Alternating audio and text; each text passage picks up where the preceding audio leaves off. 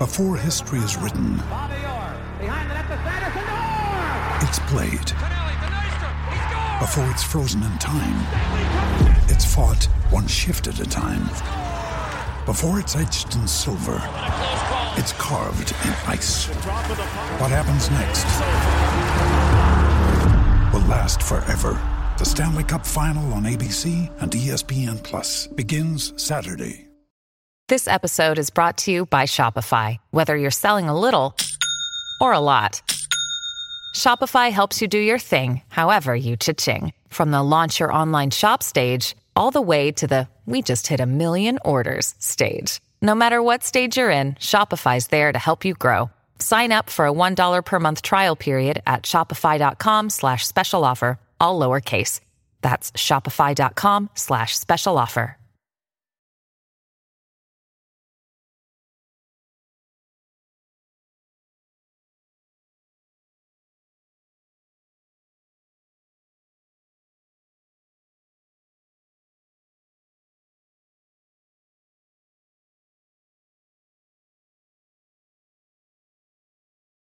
We're back. It's time for the 2024 Urban NerdCon. Join us in Atlanta, Georgia, April 26th through the 28th at the Courtland Grand Hotel. Special guests include Underworld creator Kevin Grevioux, Gary Gray from Fairly Odd Parents, from Nickelodeon, Giovonnie Samuels, The Science Machine Michael Green, the Sci-Fi Sisters, and from Spaceballs and Star Trek Voyager, Tim Russ.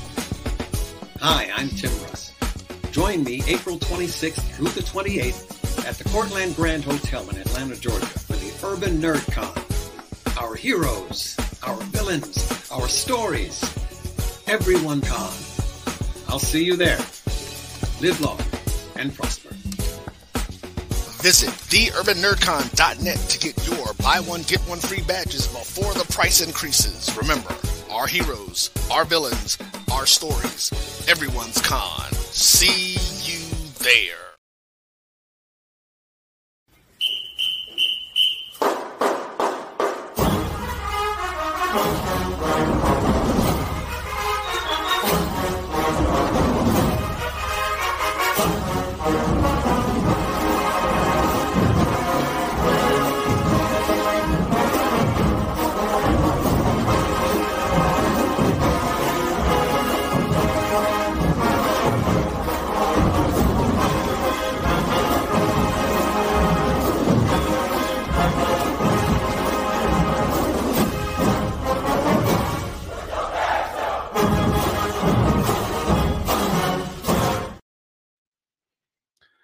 Hello, good evening. Welcome to another live edition of the O&G Strike Zone. I'm Bryan Fulford. That's Kelvin Rozier. And soon to be joining us is none other than Marcus Green.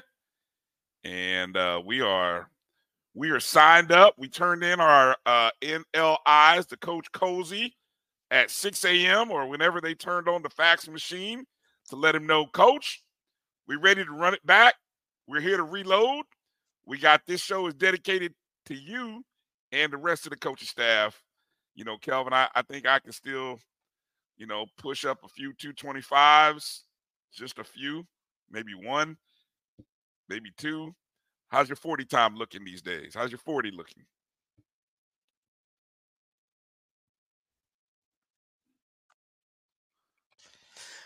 I'm glad we recruit, man. I, I, I, got I trust the the recruits. You don't want you don't want me out there. All right, all right. There's a Kelvin said you don't want me out there as a recruit. Uh, I hear you. I hear you. Um, good to be back. I'm sitting here just trying to deal with a little bit of the the technical things. I don't know why all of a sudden the stream is not looking good on our O&G Twitter feed, but it is looking good on the Black College Sports Network feed. I don't understand that uh, for the life of me.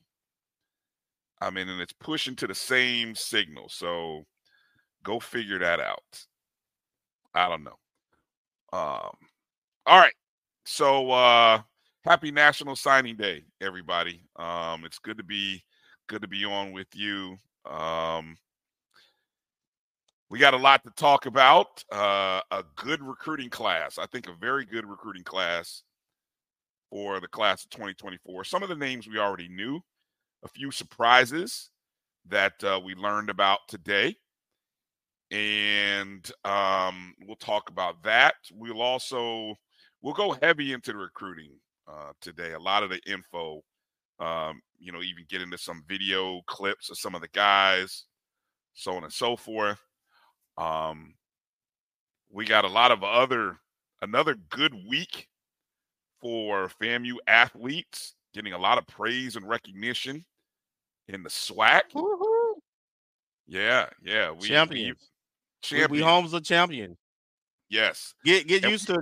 Hey, get used to it, SWAC. You got to deal with us. You got to come, oh, come. You got to come I, see Tallahassee.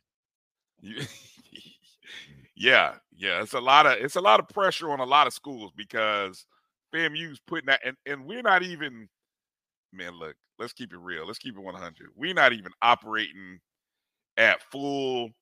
What was the old, what is it? We're like, we're not, the Death Star is not fully operational. It's like half of the Death Star is really, is there, and we can blow up a few ships. But wait till the Death Star gets fully operational and the SWAC feels the full force of the Rattler Galactic Empire, and Jesus, y'all gonna be in trouble. I'm gonna tell y'all. Whenever, whenever we get, whenever we get it right, it's gonna be hell. It's uh, coming. It's coming. I know it is. I know it is. It's coming. It's coming. Um. So how, how how's the week? How's the weekend been, Kelvin? How how was your how's your week? How's your weekend been going? Well, the the weekend was was was okay. It was pretty pretty good. You know, relaxed. Didn't do a whole lot this past weekend. Uh, basketball was out of town, and uh, you know the other other you know, other events. So I, I kind of stayed around the house and got some things done around the house. Uh, this weekend is going to be pure madness, though. With all the events on campus, I also have a funeral to attend.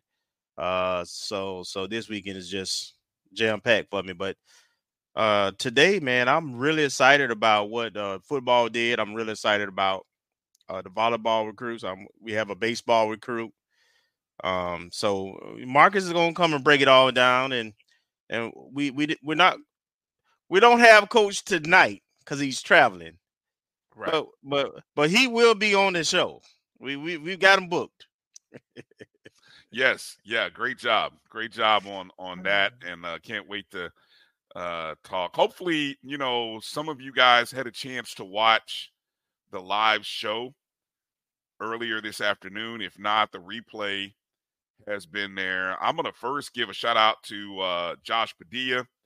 Uh, Westside Diddy did a great job uh, hosting the one on one conversation with Coach Colzie and, and the two uh, new recruits who uh, actually, two guys who signed early and are already on campus. Uh, you know, we'll talk about Daniel Richardson and um, we'll talk about uh, Demore Tate uh, coming up. Two guys who are in camp or on campus, I should say, on campus um, and, and already in the weight room working. And so we got a lot, got a lot of stuff to talk about uh, regarding those guys. But um, first things first, let me say uh, if you are watching us, whether you're watching us on YouTube, whatever YouTube channel you're watching us on, on the Jericho Broadcast Network's YouTube page.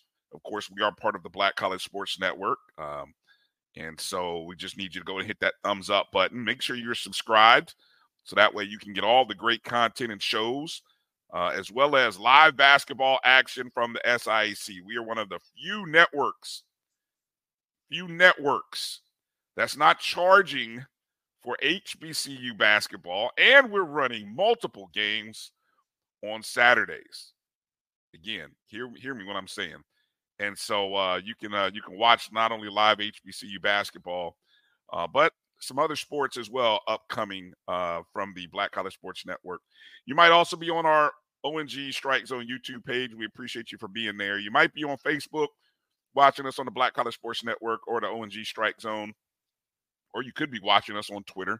I don't know if you're watching us from the O&G Twitter feed. I don't know what's going on with that. Or you could be on Instagram. So we are everywhere, trying to be everywhere we can be.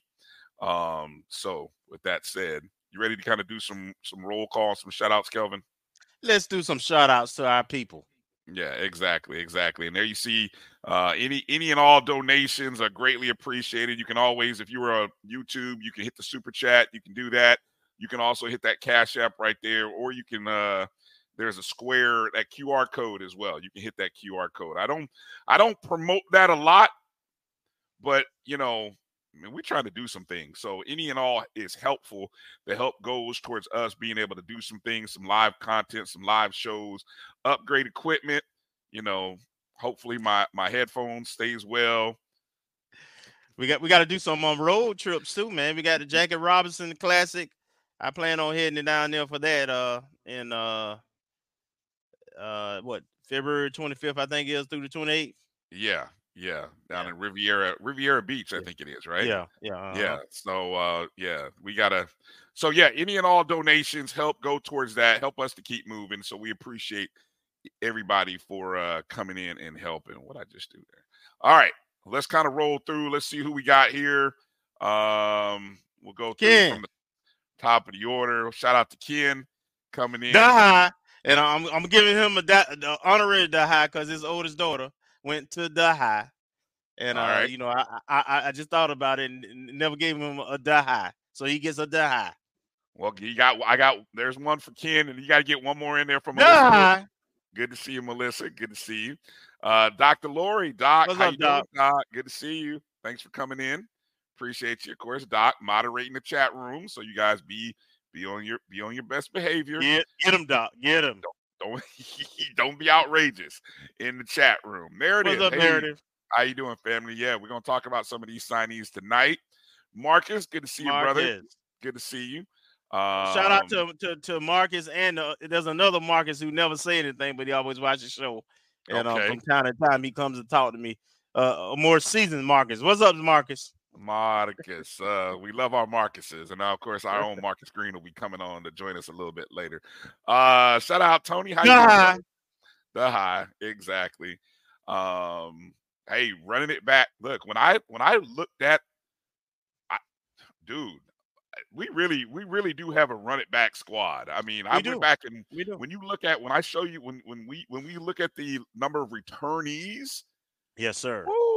And, and, and, the fact that the returnees are built at the line of scrimmage. Yes. On on yes. both sides. Essentially, we have both our defensive, uh, most of you know, our starter defensive line back, including our pass rushes on the end, and and and our offensive line back intact. So, yeah, let's let let's do this.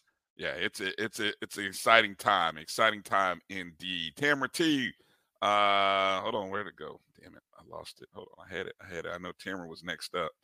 Da, da, da, What's up, North Kakalaki? Oh my goodness, where's it at? Uh, evening. What's up, yep, champ? Evening. What Running up, back, champ? champ? Exactly.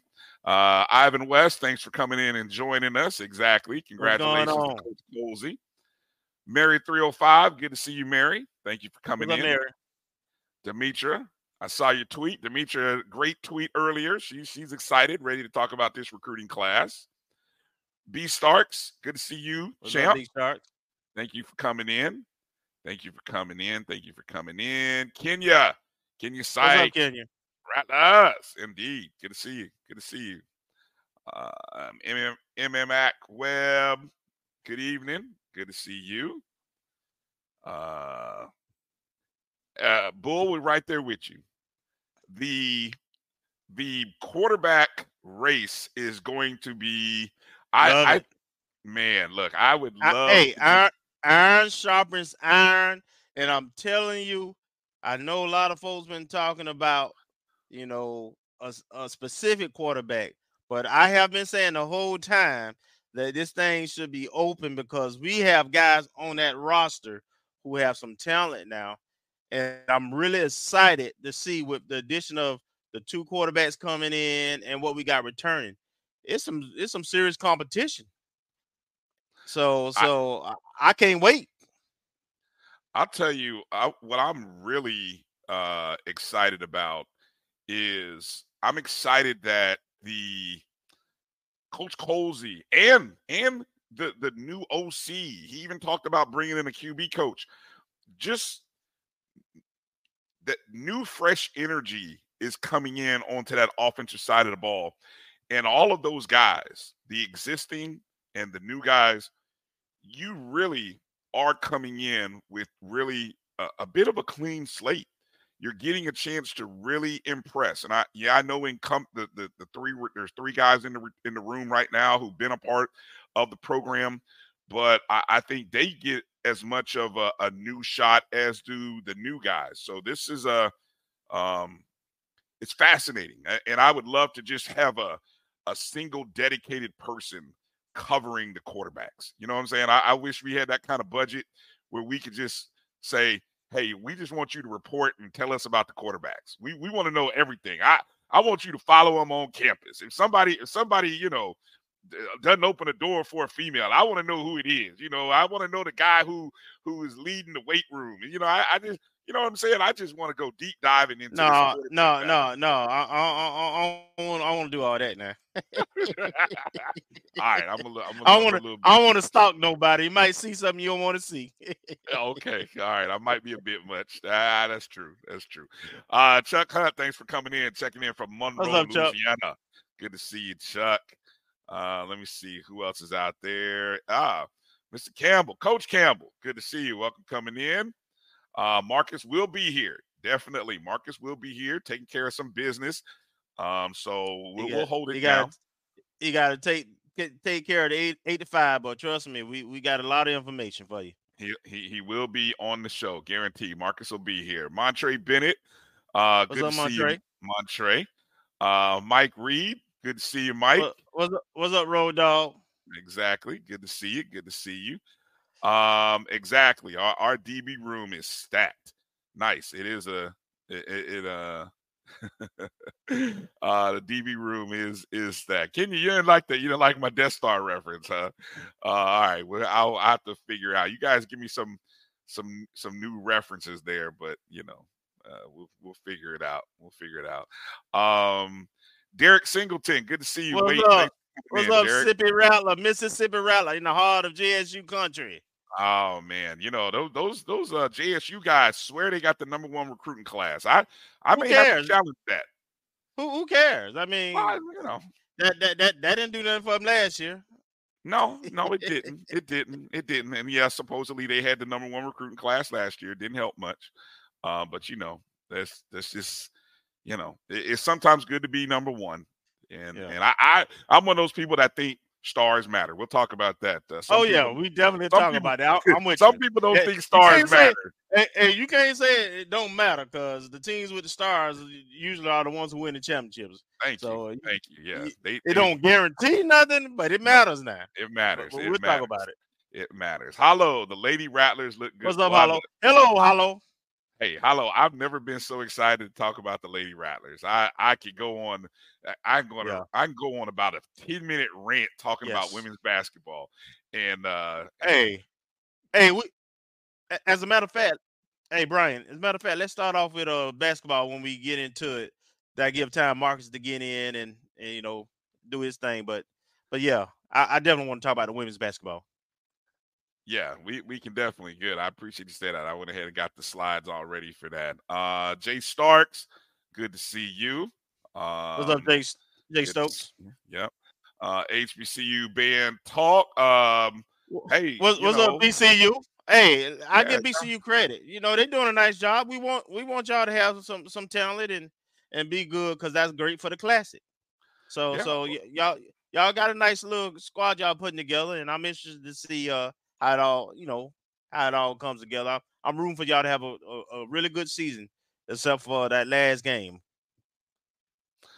Um, I'm just coming through some of the comments here. Um, I think Hollow might be talking about the interview that uh, that Josh did with the guys uh, during the Nash uh, NS in the signing day thing. Uh, Campbell, uh, let's see. I, you know what? I think the whole reason for Rattlers Plus is to draw people to Rattlers Plus. Um, I, you know, I, I get the and I think Rattlers Plus also you can draw people to the app, which I think you can access via the app. So as good as YouTube is, and I look, hey, look, we we use multiple streams and platforms here. I'm not gonna. I, I think going to look the, the the the advantage of going to YouTube is to turn on the chat feature, but really they probably turn off the chat feature if, if it's like what they did for the press conference. They'll turn it off. So I, you know, I think for what it was, they did a good job producing it and run it on the Rattlers Plus, in my opinion. Um, and he was talking, I don't know, the 1400, that's the J State guys. Um, they probably did a good show, I'm sure. Um, all right. Um, let's see. I'm just trying to go through a few more people. I see Hitman jumps in. Good to see you. What's up, Hitman? Coming in, joining us. Uh, did I miss anybody? I hate the Edwin March Moore. 100. I see you, Edwin. Appreciate you. March 100. Paparazzi. Appreciate you coming LG. in. LG. Thank you for coming in as well. Uh, Leonard. Leonard, Leonard Chat. Chat. Thank you. Coming in. LB. Lawrence Put Brown. Lawrence- I'm glad you're feeling better, better, brother. At least good enough to come on the show, man. I hope you continue to recover. I, I was gonna say that. I, I saw I saw his post or his tweet. Uh, so we we're hoping you, you you're doing well. You're feeling well, Lawrence. Um, you know, um, so definitely uh prayers up and and and and get better uh with your situation. Uh, JT coming in. Good to see you, family. Thanks for coming in. Uh, Alice McCullough. All right, from Riviera Beach. All right. Yeah, y'all go ahead. I like that. Go ahead and let us know where you where you're chiming in from. Let us let us know, you know, go ahead and hit a hit a real quick in the chat. Put us let us know where you're coming from. I want to see how far west, how far north to the northeast we got people watching um and listening to the show. I see Sam Dixie in there. Good to see you, Sam. All right. Um, Yay. uh, let me see. Let me see. What was this here by Edwin?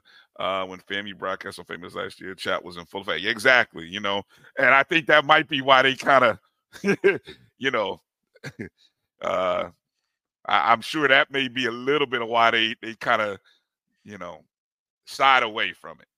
Shout out my boy Jab. What's up, Jab? Former Rattler football player. Yeah. All right. George Johnson, right here in my backyard of Orlando. Got the ATL checking in. Delray Beach, the 404 from the 305. Uh, East Dallas checking in. Montgomery, Miami. Love to see it. I, I love to see this. We got to connect. Charlotte, North Carolina checking in. Um, let's see. What's EA always comes in with some good stuff. Let's see what we got. Let's make sure we also invest in recovery slash rehab program with 12 games. Teams with the best prevention slash recovery from injuries win the SWAC. Uh, that's a good point. That's a very good point. Very good point. Um, depth will also, and I think the position of bye weeks also is important. I, I like the position of our bye weeks, and you know we can we can get into deep conversations about that. Um, all right, can we before we go to our first break? Can we talk? Can we talk about the? You want to talk about women's basketball now, or when we come out of the break? No, I'm- let's talk about it now. Let's jump on it. Let's jump right on it, man. Exactly. Um, and I see. Hold on, we got a, we got our guy in. Our guy's here. He's checking in. Doo, doo, doo. Alert! Checking in from the Great Northeast. None other than our brother. Ain't got no Brother, brother. Money. I I don't don't need need- caviar. Eddie Coming in, Kane coming Jr., in, everybody. Eddie Kane coming in for the solo. Coming in for the solo part. Go ahead, Marcus. I doing, got Marcus? nothing but love for you, baby. Welcome, Marcus. Welcome, man. How you All right, doing, thank you, thank you. Mark. Good. How's the weather? in Your neck of the woods. Not bad. It's like 50 degrees up here. Oh man. Yeah, Warming doesn't Yeah. exist. Just saying. um, good stuff, man. Good stuff. Well, obviously everybody's happy to see you, Marcus, because everybody's itching. Everybody's itching to talk about signing day and all these great signees and all these great nuggets and information. So um, we'll get into that um, here shortly. But we got to talk about women's uh, our women's basketball um, because um, I looked at this. Man, hold on, let me just put this up. Okay, all right. So we went to Alabama. We went to Alabama, and I, you know what I've called Alabama, right? Famabama. There's a reason right. why I call it Famabama. We own that state. Now, somebody dropped. Somebody didn't tell the men's basketball program that they they they they dropped the ball and missed the memo. but damn it, the ladies they knew the memo. They got the memo. And look, that game on Saturday was absolutely drunk and ridiculous. Um, we outscored. Look, we we were missing uh what two. two two of our top six, probably two starters, at least two of our top six players, uh, Sylvester and uh, Nashani, didn't yeah. play, right? But we still had, I believe it was a at the end of the well, we scored, we outscored Alabama A&M 27 to 7 in the yep. third quarter. Yep. Statistically speaking, when you go and look at what Alabama A&M shot in the first, second, and third quarter, um, I don't know what was the lead at the end of three. Was it maybe 15, 16, 17? 17. Yeah. 17. It probably should have been 30. Given the way that Alabama A&M shot, I think they made like five field goals in one quarter, two in another, three in another. I, I, literally, that's all the field goals they made, and they were shooting like 18, 17, 16 field goals. And then all of a sudden, it's like I don't know if we got tired or somebody just got hot. Somebody, you know, something, something, something in the juice that they were drinking, and uh, they just went off. They ended up shooting 14 of 20. Um, I know you put it in here, but I remember it because we were we were talking about it the other day on Sunday. Um, they went 14 of 20 from the field, some ridiculous six of 10 from the three point line. Ended up outscoring us and it came down to a last. Now it wasn't quite a last second shot, but I mean, uh, I think it was about nine seconds left. Yeah, yeah, yeah. Um, uh, a, a young lady who, I mean, she looked every part of about six three. Caught the ball at the at the elbow at the free throw line and she turned with a with a girl Gardner, with a with a with a with a with a with a defender in her face, and because of the motion of her shot, which is kind of one of those um over the over the head uh Jamaal Wilkes almost you know those of you I'm going way back now. So, so, all of you old heads, if you remember how Jamaal Wilkes used to shoot. Oh my gosh. Yeah, she he shot it from basically from but it but because of her height, it looked good. The fact that she caught it was up here over her head and just dropped it in the bucket. I mean, it was so smooth. I, our defender never had a shot, never had a shot at blocking it. Never, I mean, it was just ridiculous. And so shot goes in. Um, they end up beating us 71 69. Um, and yes, we fortunately we weren't the only team that blew a big lead over the weekend in SWAC women's basketball. Uh, those of you who saw my timeline, you, you, you know what I'm talking about.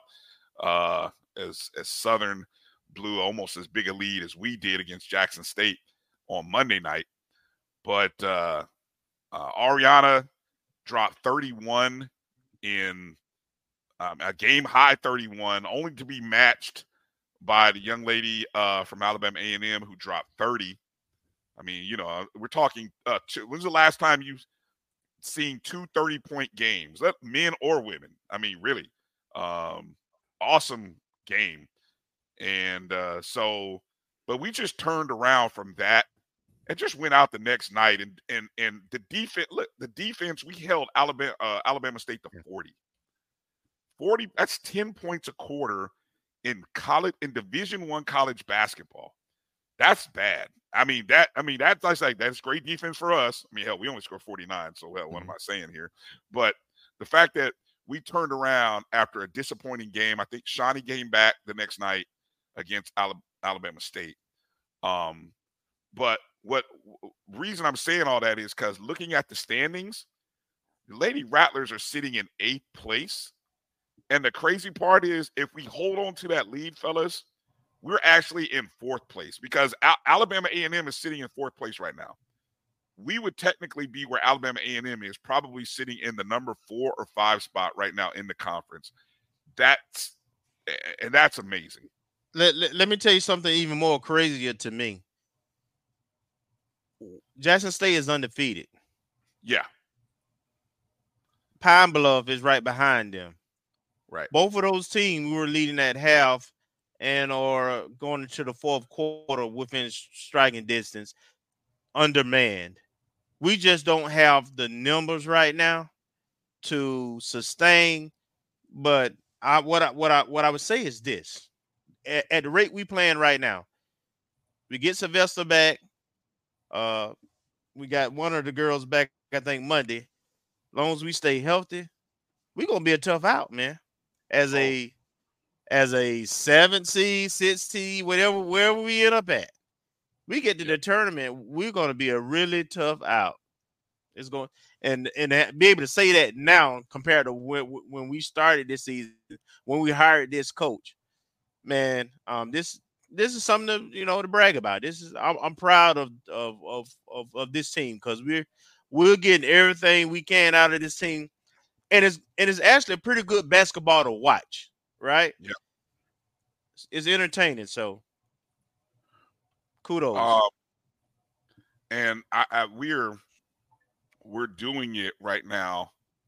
That young lady right there, Ahriahna Grizzle, has been playing out of her mind. Yes. I mean, the, the, since the UAPB game, and I mean, first off, hold on, I, I'll get to those stats in a second. But Ahriahna's performance over the last two games earned her uh SWAC Player of the Week, back to back weeks, two time SWAC Player of the Week. Earned uh, it.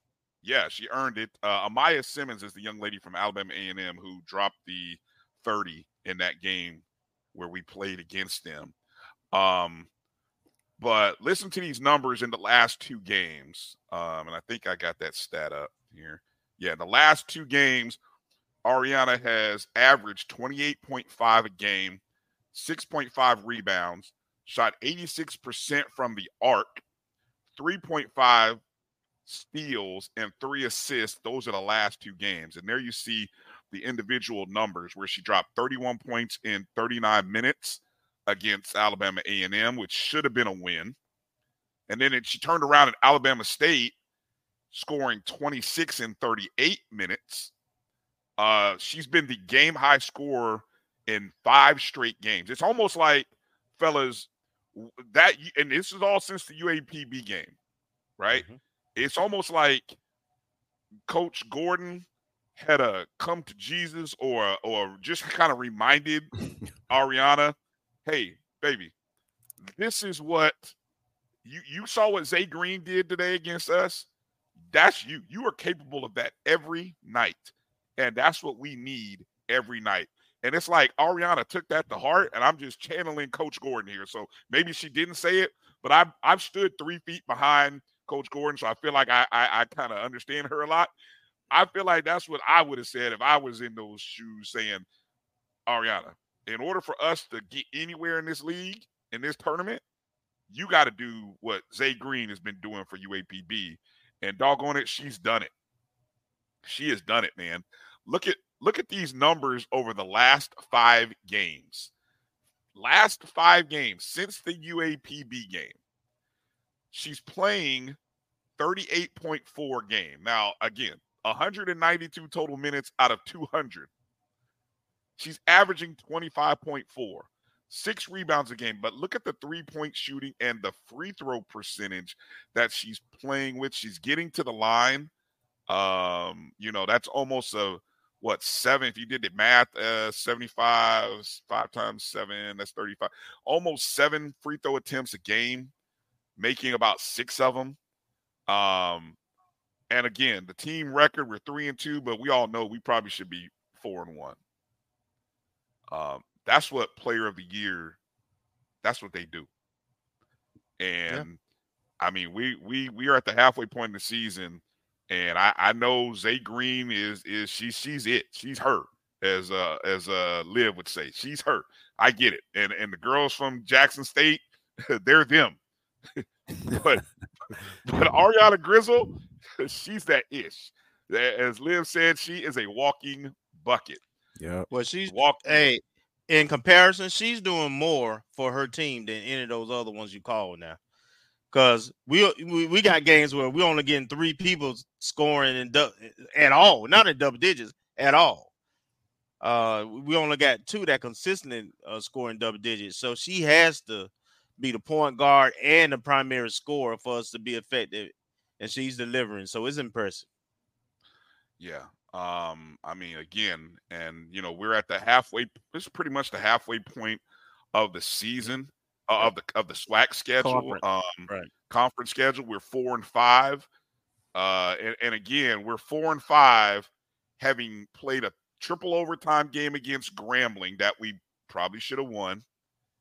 And then if you look at the game we lost to Alabama A&M, that's two games that you could, you know, if you want to do that, you could say, man, we we really could be six and what's that, six and three, and six and three would put us at number two or three in the conference right now.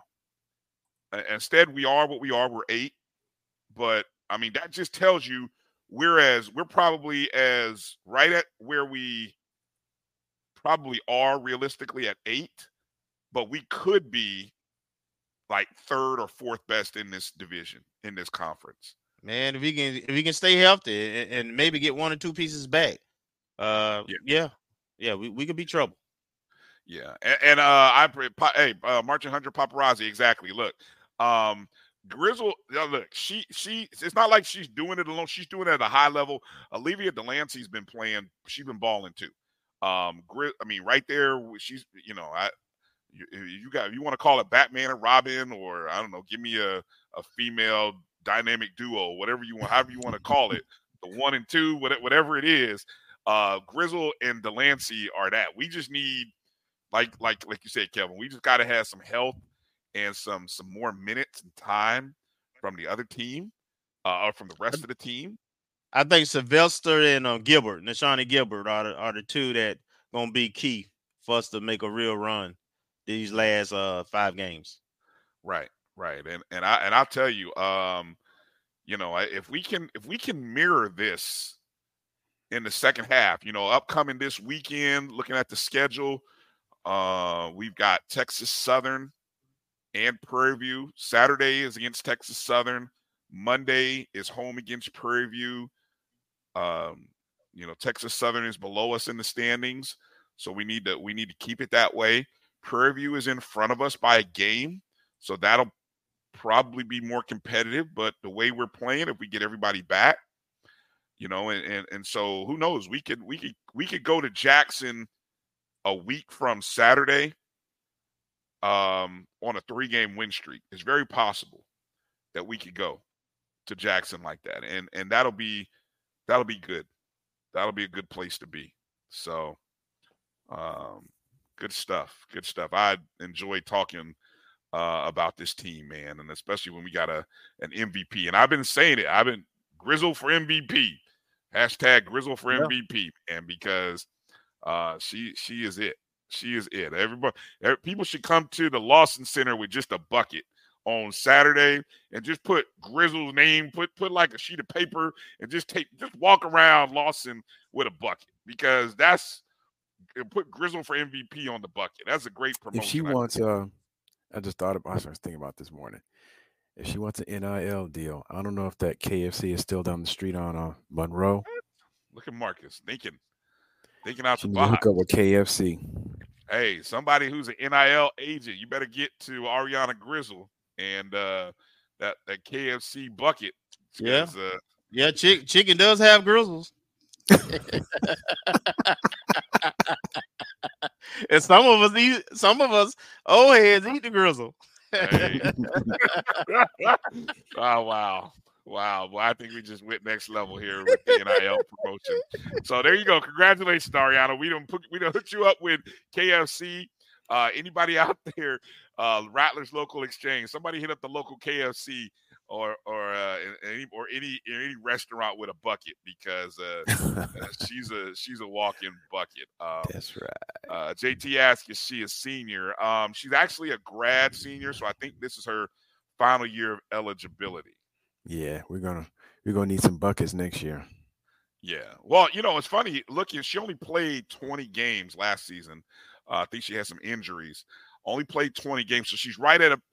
And, and what's funny is she played more minutes last year per game, hmm. uh, average wise. Now, again, uh, these five games are extraordinary. Again, you the 38 minutes a game she's playing right now is way above her average, and and probably, you know, coach would probably love to give her a little rest. But what you're getting, the the volume that you're getting I mean, she's leading the league in scoring. The volume you're getting from Ahriahna Grizzle right now is is uh is is unreal, man. It's well, I shouldn't say it's unreal. It's it's uh, maybe for what we've seen in the in the Rattler program since probably Liv Antilla played for FAMU. We ain't had this kind of production since Liv played for FAMU. Let's go. Shout out to our girl Liv for Hoops. Make sure you follow her uh, on uh, social media, uh, Twitter, Instagram at Live for Hoops and uh, pretty soon she's gonna get on the bandwagon and start promoting uh, Grizzle for MVP. I know she's a, I know she'll talk about Zay Green all day until she's until she's tired, but but uh, you know, it's it's getting to that point. One more, couple more good weekends like this, man, and, and we'll be we'll be talking about Grizzle in the conversation. All right, um, we're gonna get into talking about this recruiting class coming up on the other side of the break. Um, Marcus, the I, I well, I can I don't know if we can I don't care if we're talking here or offline, but I saw your message. Are you do you need me to do you need to share another document with me or do how do you want to you do you need me to share a doc or you want me to sh- I have I have access to the doc previously. Uh, let me see. Uh, well, I don't have any more space in my Google, so I don't know if I can upload the document. So I don't know if we can you can copy it and then I can you can share it and I can upload stuff. Uh yeah, let me I'll try to do that. And here, that'll get us ready here coming up on the other side. So uh and it'll be a work in progress.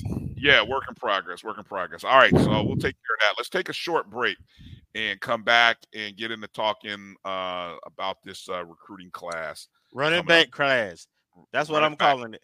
The running like back it. class. The run it back class. There you go. I like it. There you heard it right here on the O&G Strike Zone. So if anybody else comes up with it, you make sure you give us some credit. Uh, at O&G Strike Zone, Facebook, Twitter, Instagram. Hit the thumbs up and the like button wherever you're watching us. We'll be back in just a moment uh, after these words. Itchy, squirmy, scratchy, family not getting clean. Get Charmin Ultra Strong. Go get them. It just cleans better. With a diamond weave texture, your family can use less while still getting clean. Goodbye, itchy squirm. Hello, cream bottom. we all go. Why not enjoy the go with Charmin? At Hampton Law, our primary goal is to provide non traditional yet effective solutions and redefine the approach to client legal concerns. As your trusted legal advisor, we believe in sophisticated, personalized services that eliminate the confusion and complexity sometimes associated with legal matters. Our high standard for client care and concern, coupled with our extensive legal knowledge and skills, make Hampton Law a resource focused on the protection of the client's interest and overall goals. We value our clients and truly enjoy working with them. Visit thamptonlaw.com to conveniently schedule an appointment online. Tamika Hampton Esquire, 1631 Rock Springs Road, Suite 336, Apopka, Florida.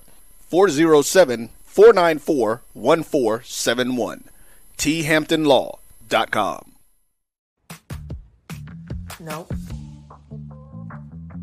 Nope. Come on, him? Ooh, I like him.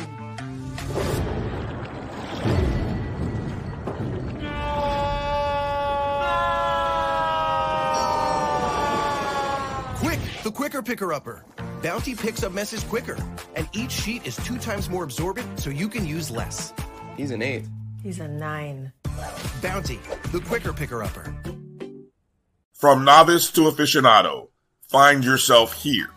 High quality cigars plus personal customer service. Slow Burn is Waco's only mobile cigar lounge, featuring a meticulous, curated collection of premium cigars. Visit our website, www.slowburnwaco.com. That's www.slowburnwaco.com. When it comes to professional learning, teachers deserve better. From the leader in online learning, Stride brings you the Stride Professional Development Center, an on demand library of mobile friendly courses that gives teachers choice and flexibility, allowing them to learn anytime and anywhere. Our dynamic courses provide bite sized learning and help educators advance their knowledge while also gaining professional development hours. It's time you take charge of your learning. Visit us today to get started. With threats to our nation waiting around every corner, adaptability is more important than ever. When conditions change without notice, quick strategic thinking is crucial. And with obstacles consistently impending, determination is essential in overcoming them. It's this willingness, decisiveness, and resilience that sets Marines apart. With our fighting spirit, we don't just fight battles, we win them. Marines are the constant our nation counts on to fight the unknown. And through adaptable problem solving, we do just that. Learn more at marines.com.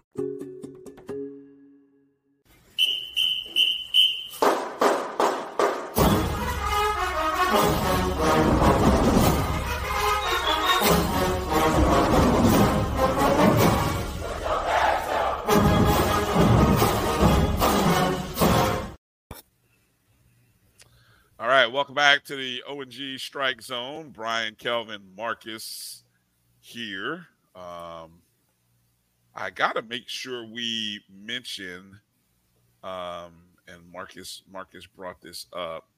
Uh, you said you saw this on on uh, Twitter, Marcus. I did. Talking about. So let me. Da, da, da, who whose account was it on from? Was It's from her. hmm VP80 Sykes. Okay. I'm, Um, I'm assuming it's recent. Yeah. Uh, so I did want to make mention that today uh, is uh, definitely National Girls and Women in Sports Day uh, nationwide. So we want to acknowledge uh, all of the uh, girls and, and women in sports um, from the highest on top, uh, of course, even our athletic director, uh, VP Sykes, um, on her Twitter feed. I know she uh, just posted a photo with uh, FAMU Hall of Famer and women's basketball alum Natalie White, uh, as well as uh, Terri Hines, who is a um, her title says Chief Fox Sports. Fox, she works for Fox, Sports. That's what she with. Okay, Mhm. yeah, executive vice president of Fox communications Communications. At Fox Sports. Okay, and so I, I'm sure they're at the Super Bowl. You know, uh, Sykes she gets out to these big time events, um, and of course Natalie's there as well. So, uh, and then there's others. Uh, obviously, you know, I saw Ty Floyd, uh, our good friend of the program. um, you know, she's a young lady who's getting into, uh, you know, only a few years from, you know, graduating. Uh, but but Mhm. she's she's blazing her trail and trying to to get things going in the uh, sports media industry. And of course, she's got her mentors uh, that she was shouting out earlier. Folks like Laura, uh, I think uh, is it Oak Orkman? I think it is. Oak- Uh, Oakman. Uh, I Oakman. saw um, Pam, Pam Oliver. Pam Oliver. Oliver, Tiffany Greene. Uh, shout out to those Rattlers, and uh, and of course there's others. Uh, of course, all of our our coaches. So I mean, just a um, a day to celebrate women in sports. Uh, a great day to celebrate them. And I, hey, I thought we and, and and you know, not even thinking about it unconsciously, we did that at the beginning of our show, recognizing our our uh, the outstanding efforts of our women's basketball team, and of course, um, I knew it was coming. you knew it was coming. You know you paying for that EA. That damn two hundred thousand. This let me stop. That this that y'all free. I'm, I shouldn't do that. I'm sorry. Uh, she gets around. She don't need to do that. She don't need to. She don't need to. uh, anyway, but um, shout out, and of course, shout out to uh, Coach Bridgette Gordon, uh, the goats, one of the goats in women's basketball, who is our head women's basketball coach. All right. Um, you have the other slide that I also have, uh, don't you, uh, Marcus? The let's. Uh, so here's what here's what I thought we'd do while we're while we're putting together our our other slide here. I thought I'd, you know, we'll start with just the the basics, of course. National Signing Day. Um, of course, the Rattlers defending SWAC champions, defending Celebration Bowl champions. HBCU uh, national champions, HBCU undisputed. National champions, undisputed. Undisputed. Um, great, uh, great intel. Okay, starting off with, we talk about key returners, and and I think it's real important to kind of talk about who's coming back, uh, because when I see, I see some all SWAC guys here, and I see some some big time names in yeah. this uh, in this list here. Um, of course, you know, obviously up front, uh, General Hunt and Anthony Dunn Jr., uh, along with Alan Smith Jr., uh, James Ash, uh, Big Sharif James Ash. Yeah, yeah, yeah. That, that's, I that's, that's a front four. Yeah, that is a, that is a heck of a front four. It is a heck of a front four. Um, mm-hmm. we, did, we did get Hunt back. Uh, we had to get him out of the, you know, for a minute. He was on the, in the portal.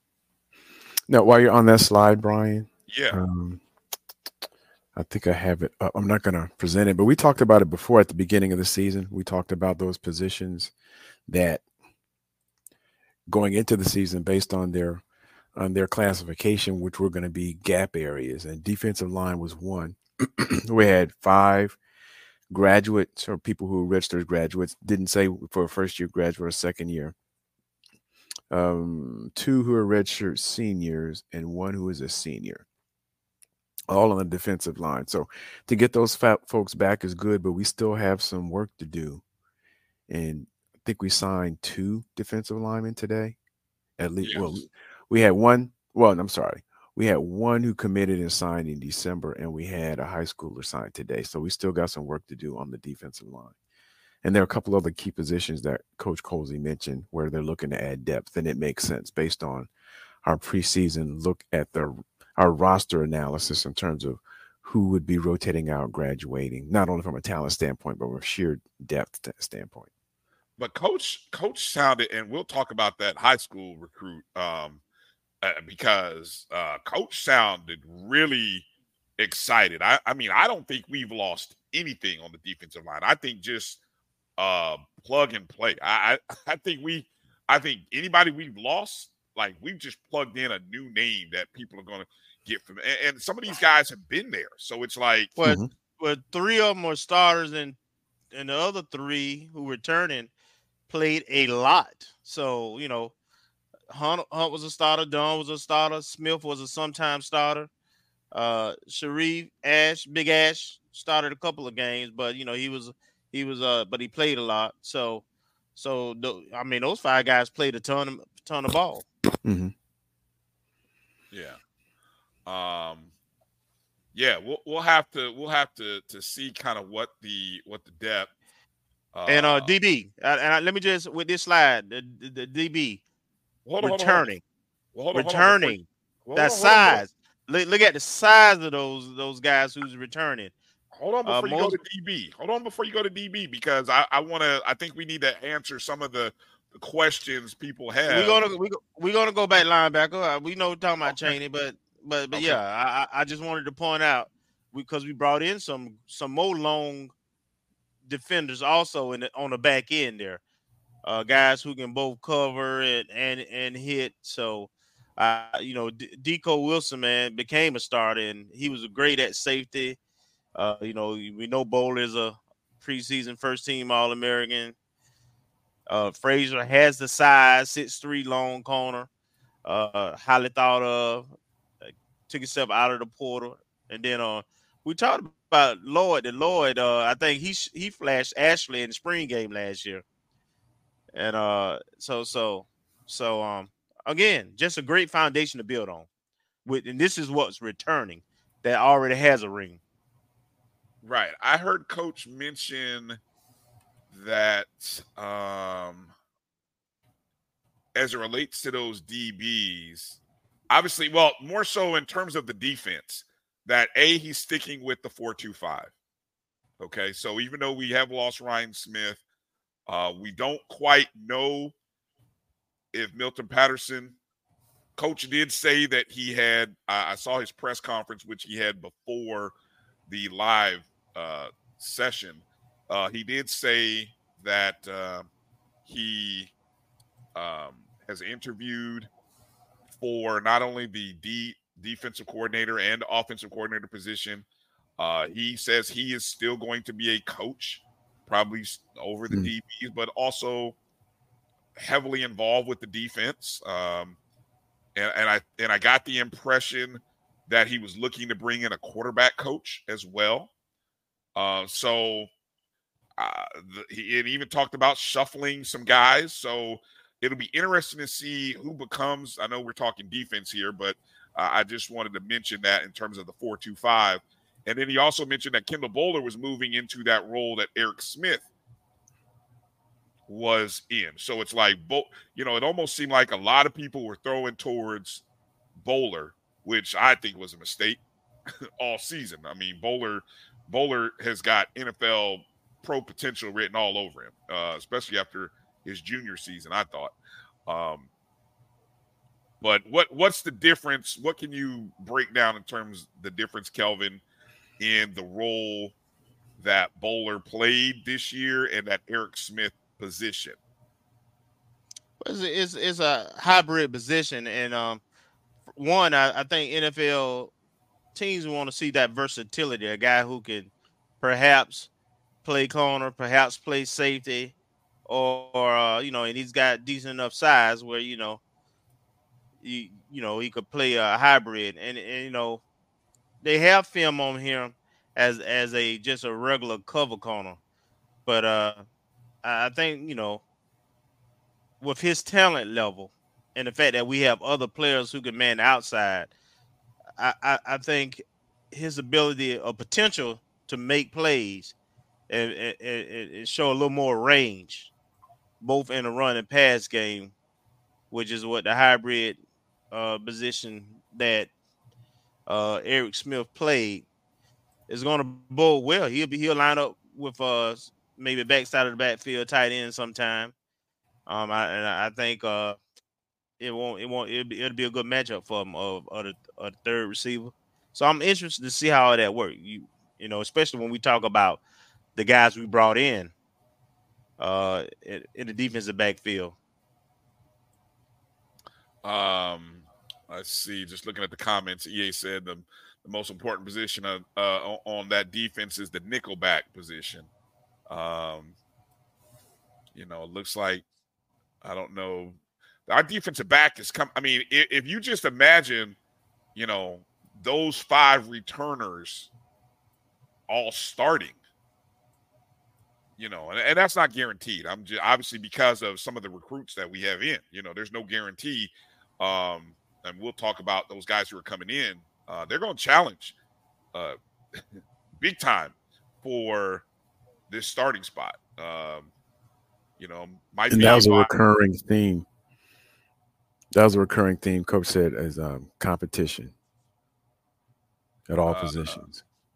EA said, "Are we mistaking Eric Smith with Kamani King?" No, I I, I don't think so. No, uh, Coach Colzie flat out said that uh, I I didn't hear him mention Kamani King at all.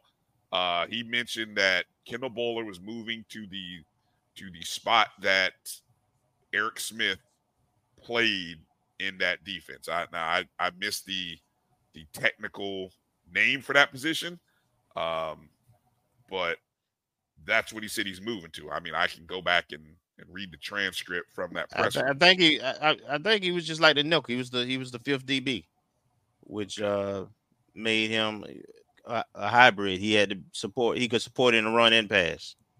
Right. Uh, now the linebackers you mentioned, um, you know, uh, Eric Horn or not Eric? Uh, yeah, uh, Eric Horn.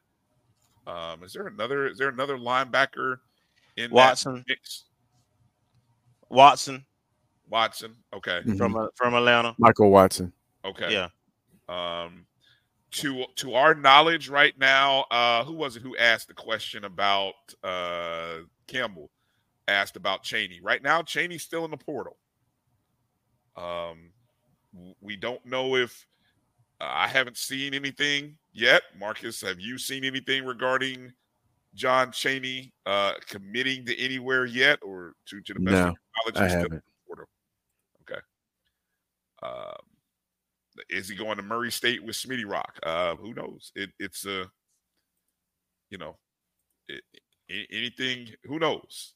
I mean, it it, it it's it, it might be might be something that happens, but I think I think when you here here's what I got a sense of. Coach Colzie did a great job of re-recruiting his guys, or our guys, you know, and I think he had to do that. Um, and the good part is, yes, we lost our head coach. Yes, we lost our defensive coordinator. Uh, and you know, no shade or disrespect to Troy Johnson, who's a that football ops position is a position that I know he's looking to fill. Uh, I did not hear anything about rehiring a recruiting coordinator this season. So, you know, I don't, I don't know. uh, We well prior to Coach Rispress, Coach Simmons didn't have a recruiting coordinator, if I'm not mistaken. Mm-mm. He didn't. He didn't have a a formal- stand. Yeah, standalone, standalone position. off Yeah, the coach. field position. Right. Coach was doing double duty. Yeah. Or some coach. But I think we started out. I forgot who it was when we first started. Was it um Kenneth Gilstrap? Mhm. And then maybe it- when he left, I, I can't remember if it went to Coach Henry or or Smitty Rock. But I mean, it moved around. It was like double duty until he hired a uh, Rispress two years ago. Which is how it typically is in most uh FCS and HBCUs. Most of them don't have a off the field dedicated recruiter at our level. Right. Um, okay. And uh, so any other anything else there regarding the returners? Do you want to I, I kind of huh? Just just with the linebackers, I just want to emphasize if Cheney comes back, then we're we're we're we're we're, really looking good because you know Isaiah Major, you know we lost him. Now if if if, if Cheney does end up leaving, then losing him and Isaiah Major is, is pretty big because they have the experience in the production over the last two years. I mean, they, they you know they two of the top three tackle leading tacklers on the team, so that that would be huge. Even though we have talent, guys and guys who did play behind them, you know. Um, but uh, but so, so Ch- Chain Cheney would be would be icing on the cake if he comes out of that portal. Uh, I do think there is a possibility of him coming back. I I personally think Yes, that. I, I Uh, think so too.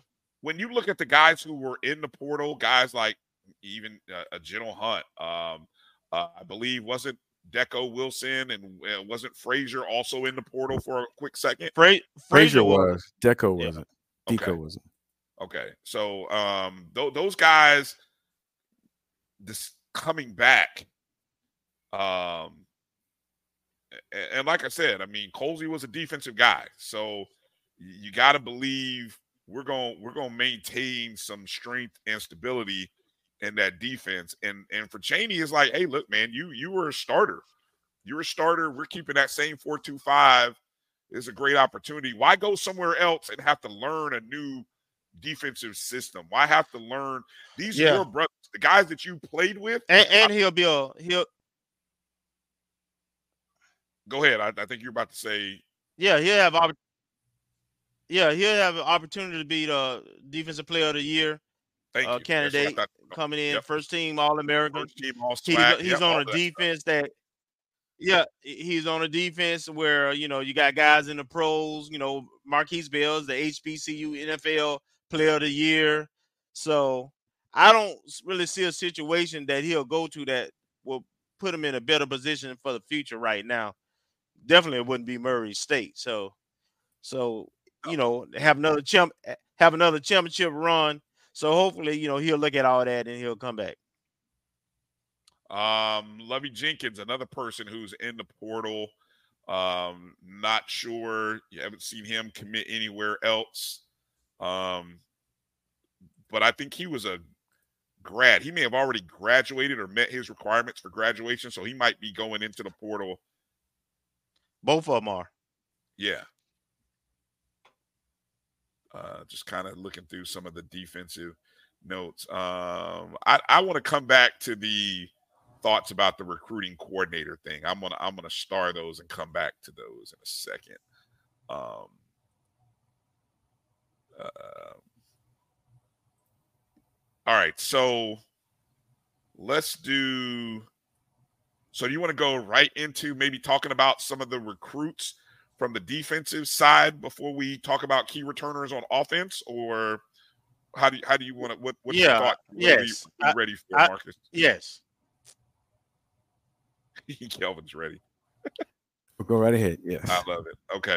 Um all right. So these are the new returners, guys that we already signed. Um and I know let me see. Marcus, you got the other slide ready. You, I, you've you've added some stuff to it, I'm sure. Yes, I'm still adding a little bit, but I'm getting close. All right. Well, I'm gonna. Uh, all right. Go ahead and go through that list, Kelvin. While I'm looking for this, go ahead and talk about that list of names there that you see. Well, we we talked about Marcus talked about defensive line being an area of need. We lost about four interior D linemen. So and and I heard Coach Colzie talk about ha- having some of these guys come in and be able to hopefully compete right away. Uh, Montre Edwards played quite a bit at at uh com- in community college in Mississippi um as a D lineman. Got you know got good measurables. You know six everybody's in the six two six three range, three hundred pound range. So so he he would he would be someone who would plug in nicely to uh that four two five. Then Tate is an interesting guy, and the reason Tate is an interesting interesting guy, he came out of high school like a five star, and he's a very long guy, and for whatever reason, his I think he got hurt one year at Florida State, and then he sat out a year, and then he kind of disappeared for a year. And so, so you, it- it's not.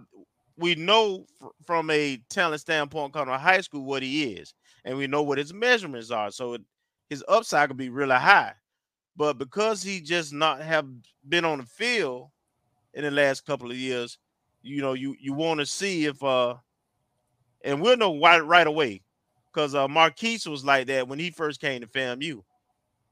After about three, four practices, we knew we had stole one, right?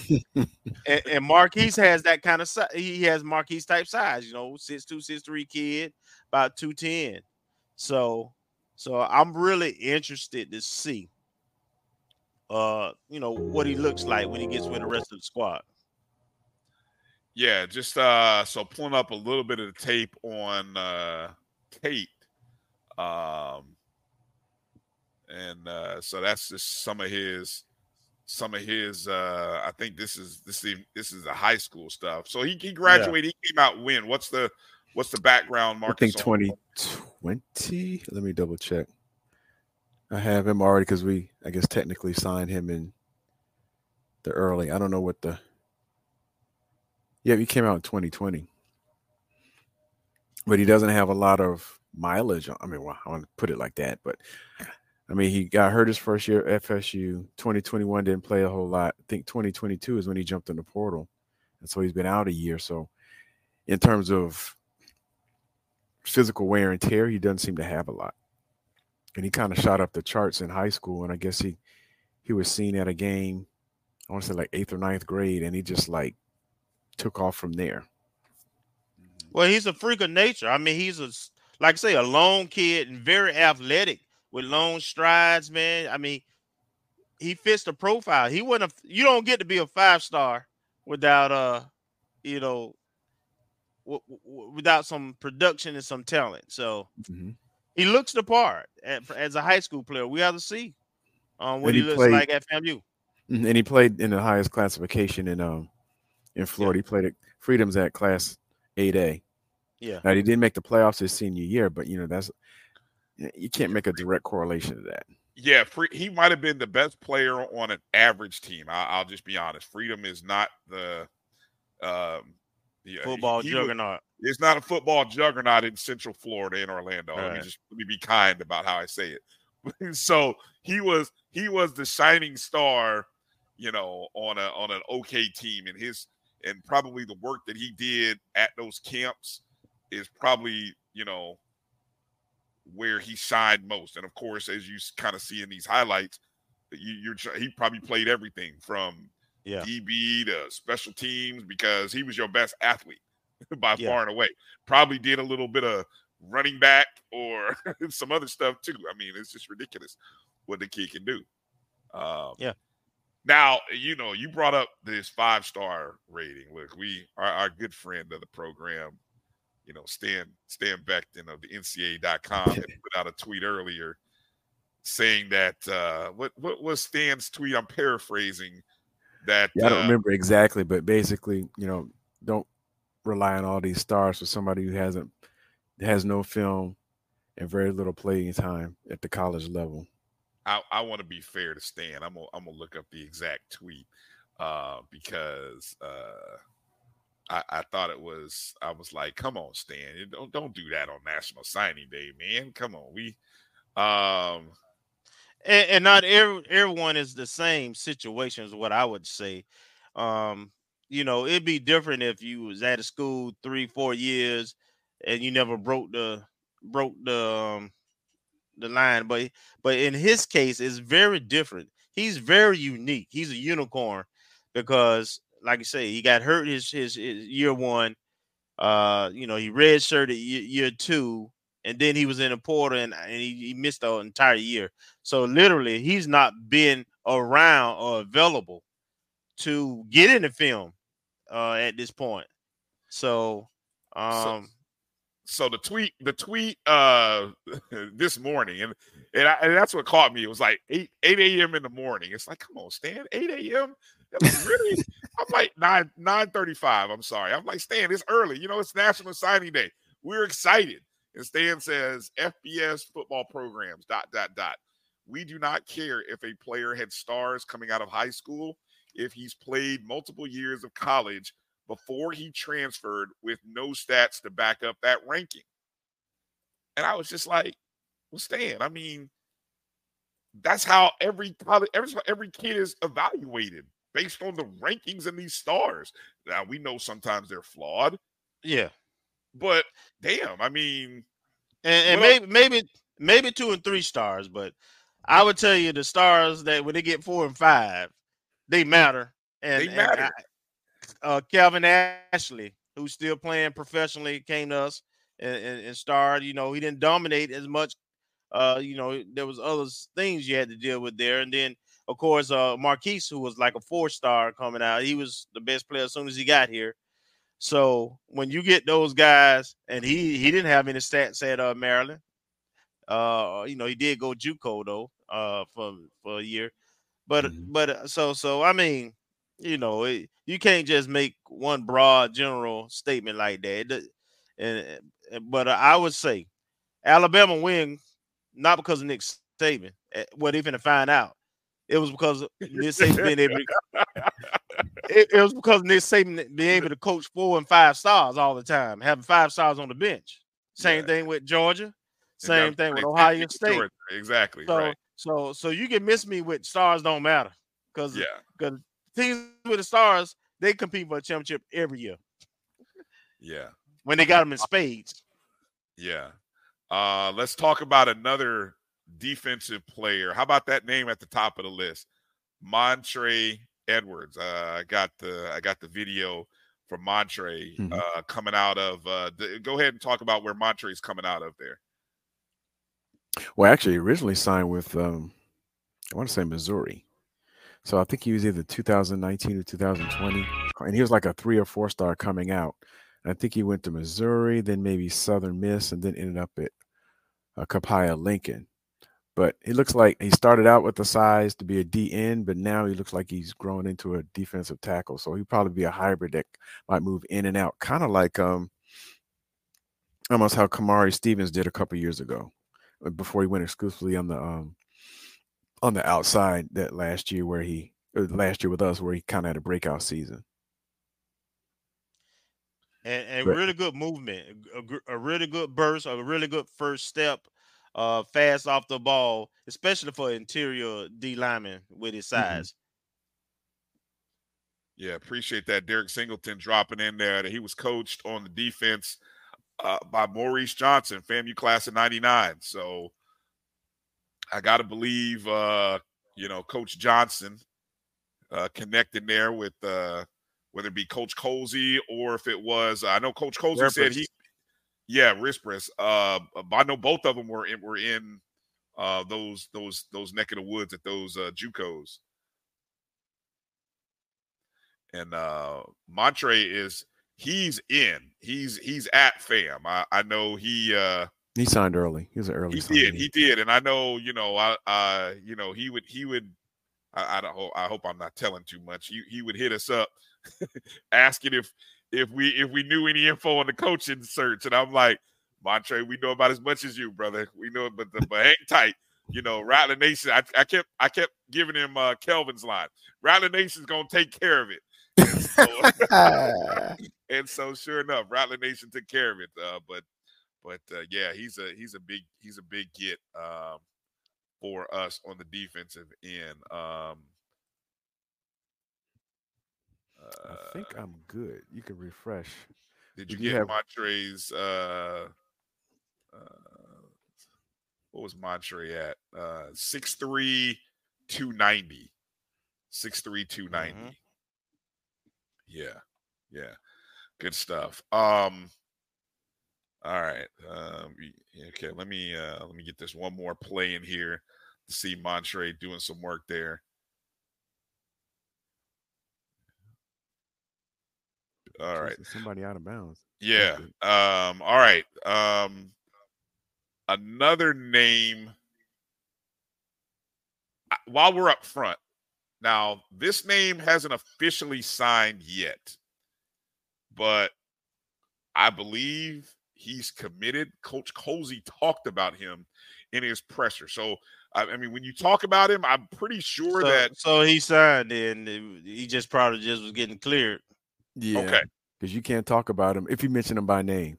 yes. Oh, he mentioned him by name. I mean, hell, I've never seen Coach Colzie Right. look so happy. wait, Where, mean, where, where, where he signed in. Yeah, Mhm. okay. And, and just in case you don't know and he is listed in the uh in the uh in the Sentinel. And uh we're talking about uh Brecken Harold. Uh Brecken Okay. Harold, Mhm. uh the defensive uh lineman from Chaminade Madonna. Uh the, they were they were Powerhouse. Yep. number two, Number two in the country. nation. Yeah. Yeah. Yes. And he, tr- They- he transferred did- in over from Cardinal Gibbons last year. We offered him basically like a year ago, and he made second team All Broward for the Miami Herald two years in a row. Does everybody's huddle film start with the same music? I'm just curious. I think so. Pretty much. Um, but Brecken Harold uh from Chaminade, Madonna, um, I believe six uh Six three three hundred. Six three, three hundred. Coach Colzie said he walks and looks the part. Um he Absolutely. was, he was so happy. I mean, I I, I quoted Coach Colzie talked about this young man coming in and making an immediate impact up front. Um, I mean, he was really excited. I mean, of all the people talk, I mean, I, I know he was excited. Uh, uh, he was really in, uh, almost could hold him back. You know, Col- Colzie doesn't he doesn't show a lot of he Man, shows good emotion, but so- he was really excited about this. So people who don't know, Chaminade has won like six championships in the last eight years, and they Mhm. are on the lower level, like they're like what three A or something like that. Uh, But they play class all- one. I think 1A. One A. Yeah, yeah, Yeah, yeah, yeah. Yeah. But they play, but they play all upper level schools, right? They play a national schedule, and and, and they and they win. they beat them all, right? So and they had uh, to they'll argue the number one player in the nation this year, uh, Jeremiah Smith, a wide receiver. So they've always Yeah. they're always stacked. I mean, between them, Pow- powerhouse. Aqui- Aquinas, and typically Central. I mean, like if those three teams were to combine, you could probably there might be some FCS teams in trouble. Well, that's why they were trying to change some of the classifications, or they were trying they were trying to change the rules in the state of Florida because you have these these these one-off programs like Chaminade and St. Thomas Aquinas that beat up everybody in their class, and it's like they want to take what they want to do is they want to take like the top 14, 15, 16 teams and make a playoff with just the best of the best and Chaminade would be in that category, along with, you know, whoever else you would consider your your your your best of the best. You know, Central, uh, you know, so on and so forth. Yeah, Yeah, big. yeah. That, that is a big. That's a big get though. That is a big get. Mhm. Uh, the, a player from a program like this with the credentials, because Carton Mooney the other the other year I think played for a state title. I know they went to the deep in the playoffs if they didn't play um two, two years ago when he was when he was on that team. So the brother's the winner.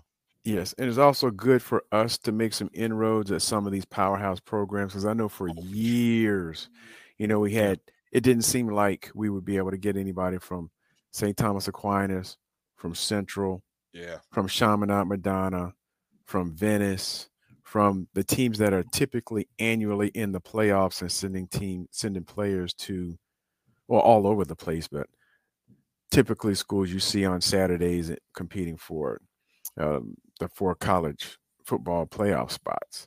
So if we can start making inroads there, then you know we could we'll be doing something consistent inroads. Yeah. I got another video here. Uh defensive back uh Jamil Sanders transfer from South Florida. Um you know, we talked about that defensive backfield just getting tougher uh and better. Um you know, this is this is tape from Sanders from his spring camp 2022.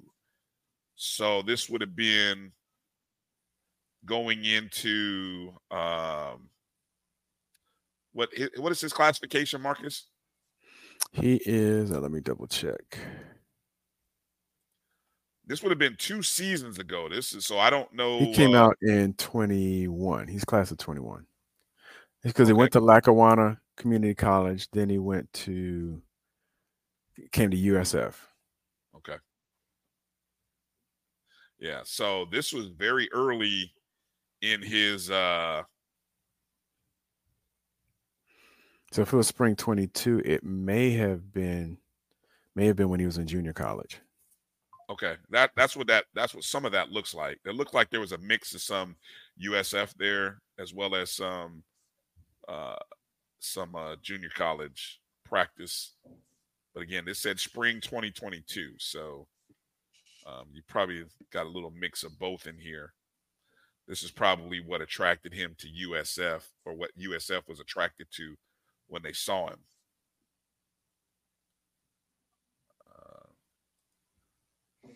And I imagine uh the, the effort we we had against USF this year probably made us a legitimate consideration in his mind, especially after uh, you know Alabama coming next week and they played toe to toe with with Alabama and you know had a fight of their life with FAMU. So Yeah. So 6'1, 196. another longer corner, a defender. Exactly. Exactly. All right. Good stuff there. Um trying to look here and just to see if I have any other video from the from the defensive side of the ball. Um no, I think I hit it. I showed the, oh uh McGee also signing Derek McGee. Derek McGee. Now he wasn't part of he wasn't as of this, this was part of the, that show. Uh, he hadn't officially signed, but I did see he posted like uh Yeah. right before we went on five five minutes Yeah. before we went on.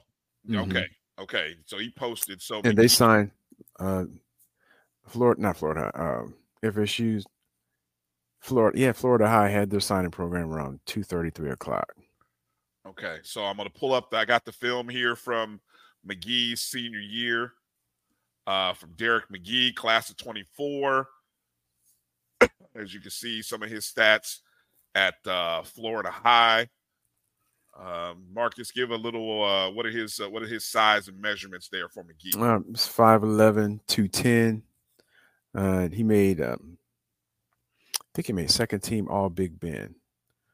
I thought I had that here, but he made second team All Big Bend as a player, and you know, local kids staying and given you know, what we play at linebacker, you know, he's got a got a shot, definitely a shot at special teams and working his way up. But you know, when somebody from a story program that typically makes the playoffs, so he's not going to be rattled by play Chaminade, played Yeah. Tallahassee Lincoln.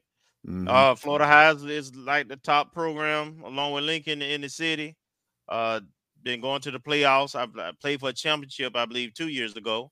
Mhm. And like I say, they played they they played the Chaminades and the Pensacola Catholics and all the different schools. And so, uh, oh, oh, another winner, another guy who's played a lot of football. hmm So he's not going to be rattled by that. And I think uh, Florida High's been at least to the regional finals, maybe the semis and the finals, like the last three or four years. So they've been making progress in terms of the program. So they're not, and his stature in the program just to to be. That was a rough tackle.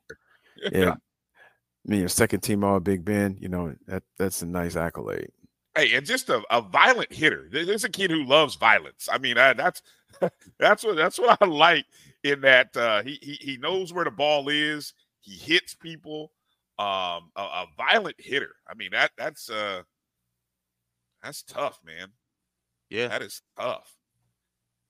Yeah, he made second team defense for all Big Bend. I haven't seen the um no Florida high school football.com usually puts out their all state teams. I haven't seen if he you know any any of our folks have made that team yet. Well, I guess with only two or three high school signees that we would worry about, but Um, the only uh let's see. So you see as of uh now Woo! what I missed. So he was a, a blocker, a lead blocker on special teams. Man, he just blew uh, one of up. those gunners. One of those gunners who was coming down. He just blew him right up, put him right on his back. I told you this kid, this very, kid, very physical violent, kid. physical, violent. I mean, he he he he stands he stands he stands out when you when they say when you turn on the tape you just see okay who's that kid and they say you know I've heard coaches say especially at smaller schools and I Florida High is probably what a three A um, two A. Two A. Okay, so when when you have the tape, when you're at a smaller school, and when you have guys that the the, the guys who uh like him who just really pop off the tape and they just hit and they're violent and they fly around. Those, those are the guys that usually translate. Um, That's against Tallahassee Lincoln right there. Yeah, so that's is, uh, up a couple 5A. classes. Yeah. Yeah. and, and that's a guy who you know who he'll probably spend a year or two, you know, working and you know working on his body and and and being ready to assume that role in a couple years down the road. So I mean that's a and he, he's from the area, quality kid, probably good family, local. You know, I mean a lot of positives when you bring a bring a young man like this into the program. And that's the thing, you know, the high school guys that you got to bring in because we're so heavy in the portal. And I, I saw Jimmy Mack talk about this in the chat. You know, with the portal, with so many guys out of the portal, and I, Marcus, what's the percent? I'd love to know what's our percentage of portal versus high school guys. I, I don't even know if it's 50. On the team or for this Well, recruiting. just this recruiting class. What would you uh, would you guesstimate? it? I don't know if you got to figure it figured out. Yeah. I don't have the numbers, but uh, I saw you know Gerald's report earlier where we si- said he signed we signed 18, and I can think of maybe four or five high school players, a couple walk-ons, maybe six at the most. So we're looking at least Seventy percent transfer. transfers. Yeah, yeah. So when you're you're bringing in these high school guys, you know, you're you're you're looking at a guy who, if he's not going to be a potential second uh second team guy like uh Brecken Harold, he's going to challenge. I mean, he may start on second, but he I, by the sounds of Colzie, when you played at Chaminade, I mean, it, there won't be long before he finds his way into some playing time, especially if somebody gets hurt. You know, and, Well, and the key, the, and, and- and, and the key is the you know you got to have the just like with NFL, you got to have those uh, dimensions and stuff. And so the kid from Chaminade, not only does he have the the experience and the accolades playing against top notch competition, but the kid is six three and three hundred, so he's got the built to come in and compete. Hey, uh, Flo- I love this comment by Watch JDTV. I, I got a good friend of mine who who played at Florida High in the '90s. Uh, who said Florida High got serious about sports. It ain't the '90s anymore. No, it ain't. It ain't. Uh, you know, they- they uh they're trying to trying to keep up with the rest of the Joneses in uh in the city of Tallahassee. Um, all right, so that's again some of the some of the names. Uh, Oh, did I miss somebody? Who did I mm, miss? we got two special teamers, and we got a surprise quarterback. Our surprise number one. Oh, well, yeah, yeah. We'll we'll go to the offensive side. Uh, there's so there's the special teams. Of course, I don't have any film on the special teams guys. yeah, I Um, don't have any kicking film. Yeah, so uh, you know we don't have any, but we'll, we'll mention them. Uh, special teams, uh, Max Larson, the kicker, uh, transfer from Florida State, and Andrew Tisher, a punter from Stetson. Uh, but what I can say is interesting. I'll go over to my slide that talks about the returners on special Everybody back. yeah. Look at this. Everybody's Yeah. back. I mean, you know, we I mean, coach was talking about how comfortable you have to have or feel about your special teams returners. I mean, you've got your your kicker, Cameron Gillis. Uh Michael Smith, I believe, was the long range kicker. Yeah, Long he's range and a kickoff And- and- specialist. And, and he he was only a freshman. Right. Uh Trey Will Hoyt, of course, your punter. Uh so you you got you'll lose you'll lose Gillis and Will Hart after this year. Mhm. So I that's why I think he's recruiting now, not Yeah. just for depth, but you know, so we can transition after we lose our kicker and punter after this season. And and one thing that coach was really excited about. I've never seen a coach excited about long snappers. We got both long snappers back. Which Mm-hmm. uh, look, we talk about. Remember, remember a couple years ago we were talking about details and special teams. I remember Kofi was talking about that. Yeah. and was very adamant about how that cost us. Uh, might, have cost us that southeastern Louisiana game, and, and he talked about the importance of special teams. And Mhm. so when I hear Coach Colzie talk about being it, he was excited that, that he has two long range snap, uh, two long snappers back, and it was like I don't have to worry about that. You know, it's like I know I got. Hey, and, and, and if you watch the the the the Lincoln California game, they got some moves too. Uh, well, look, yeah, exactly, exactly, exactly. I mean that that's a good group. Um, so, um, you know, Coach, uh, who's our special teams coach? Um, Doc Gamble. Doc Gamble. Which I, you know, look, okay, Col- Colzie. I don't know if Gamble. I don't know what Gamble's back was. Was Gamble's background offense or defense when he was at UAB? It was his offense. He was a Mm-hmm. quarter. He was a quarterback in college, and he's coach uh, he was running back, and some quarterback. So so he can coach quarterbacks. Well, I look, I won't be so look, I I I I won't be shocked if Gamble, I'm not saying he's gonna be the OC. I won't be surprised to learn that he interviewed to be the OC, um, given his background, you know. Um I don't know. You know, that it's gonna be interesting to see who coach brings in as the OC. I won't be surprised if it's somebody internal.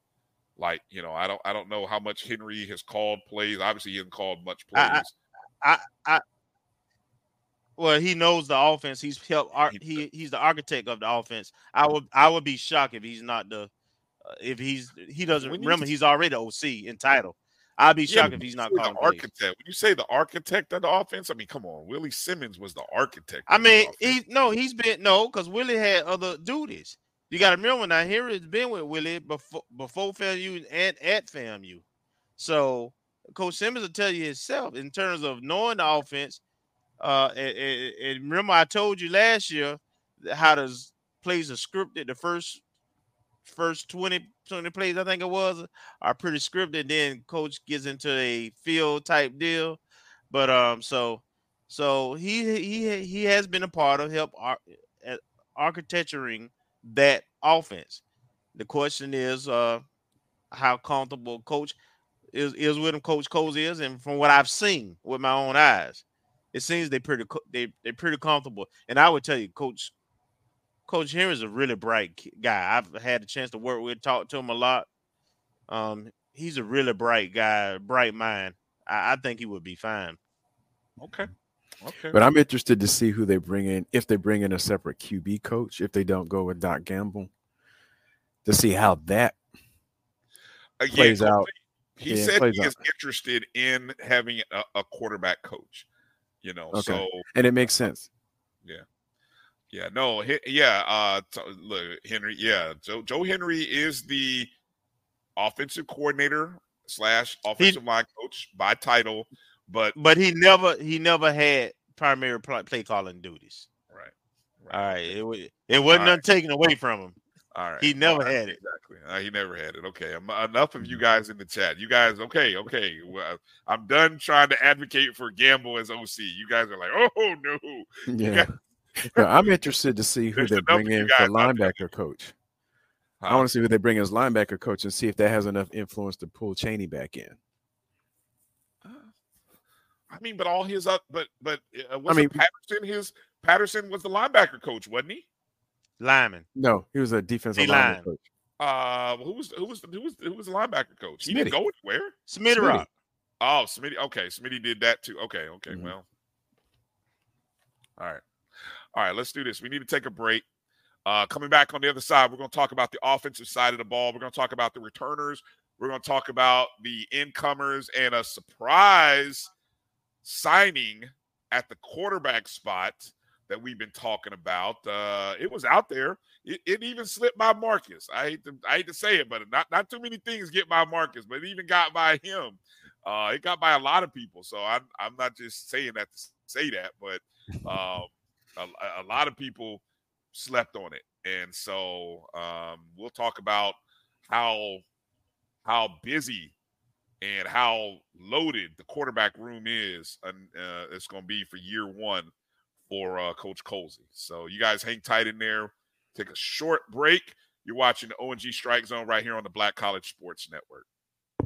The Cuvée Group is a Florida based marketing and training consulting firm. We help businesses communicate to their target audience and engage them in conversation. We also help to expand their audiences, which will ultimately result in growth for those organizations. In addition to being a certified constant contact specialist, my colleagues and I are also certified in John Maxwell Leadership Principles. We use these proven principles to conduct workshops, training, and private coaching sessions for individuals and companies looking to take things to the next level. Contact us to schedule a free consultation. Issues today, don't delay, call Cuvée. This is the Dean of the College of HBCU Sports, Kenyatta Cavill of Dr. Cavill's Inside the HBCU Sports Lab with Mike Washington and Charles Bishop. Come mix it up in the lab where the course lecture is in session every Tuesday from 6 o'clock p.m. Central Standard Time on Facebook Live, YouTube Spreaker, or the BCSN app. As we discuss all things about the HBCU sports culture, including exploring the week that was in the sporting HBCU diaspora as well as the upcoming week of HBCU sports. With me, the Dean, the College of HBCU Sports, on Dr. Cavill's Inside HBCU Sports Lab with Mike Washington and Charles Bishop. Course lecture dismissed. From novice to aficionado, find yourself here.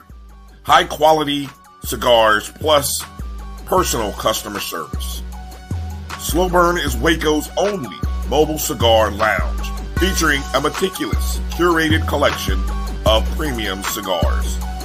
Visit our website, www.slowburnwaco.com. That's www.slowburnwaco.com.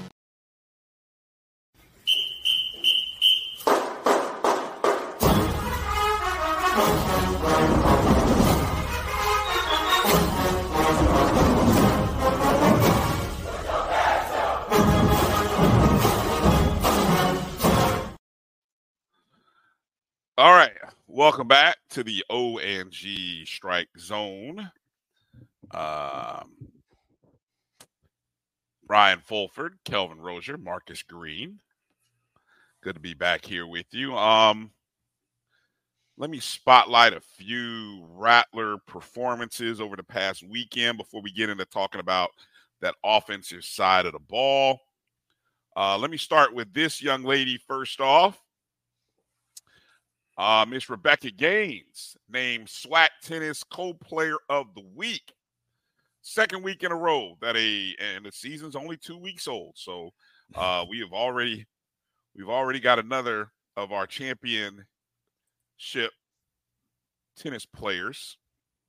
Do you have the uh the the QR code queued up too? The give because Uh, that that giving campaign is is uh coming toward the end, the tail end of it, and I think they were a little over halfway there when I looked today. And I want to give a shout out to uh both softball as well as uh tennis co- uh, coaches. Uh, you know, even though we know each other and and have worked together and and so forth, I still appreciate them showing appreciation for those who contribute, no matter what how much you contribute. So I want to encourage uh Rattler Nation to help the tennis team to get to their goal of ten thousand dollars if we can. And then Yeah, I'll let be me- pu- and then I'll be pushing track nets. yeah, I'm gonna put that right here in the chat link. Uh, so there everybody can see it. There it is if you are um if you're tuned in on Facebook or on YouTube. Um, yeah, I was just looking at the numbers here for that fundraiser. They are they're over, ha- which is good, which is good. Um, they are. Oh, we got to move on it because I think there's only like a day and a half left. Yeah, that's why I Yeah, brought it up. okay, glad you said that. So 29 hours actually. So uh, probably what ends midnight uh Thursday sometime. Mm-hmm. A midday. midday somewhere in there so you can you can donate and help them reach that goal of 10,000 um so you know Rebecca was a co-SWAC player of the week Championship program, people. We need championship program yeah yeah um that was I was watching that match uh against Troy. Troy. We ended up losing Yeah. four three, and I say Right. watching it because obviously, if you guys are tuned in, look, you should you should all if you're not watching, if you don't have Rattlers Plus, you should at least have the uh, FAMU Athletics um, YouTube page Mm. also with turned on notifications because they did go live. Now, the signal was kind of spotty at times. I will in, in my personal review, so I don't whatever whatever amount of bandwidth they were pushing. Um, Remember the fundraisers try to get better equipment so they can, you know, do that.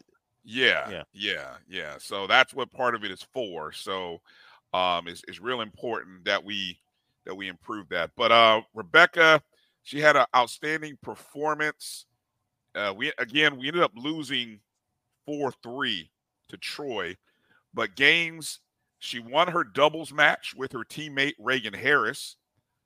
And then in her singles match, after losing the first set 6 7, um, she won the second set 7 5, which then forced a point tiebreaker, which they don't go by sets, they just go by points. And I think it's first one to 10 points wins. And she ended up dominating the tiebreaker set 10 to 3. So um she she accounted for two of the three wins set wins. If I might say, I, I, feel like I might be not saying that right, but I, I, think I am. So she she accounted for two of the three, one in doubles, one in singles. Um, and I don't I don't quite know who won the uh, the the. Uh, well, hold on, I got it here. Just quick link here. Blah blah blah. Uh, let's see. Um, the doubles matches from uh see oh Veronica Rodriguez and Sierra Sandy.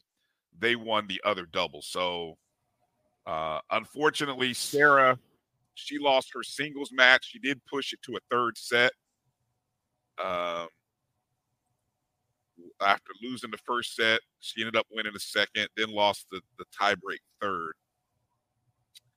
Um and uh,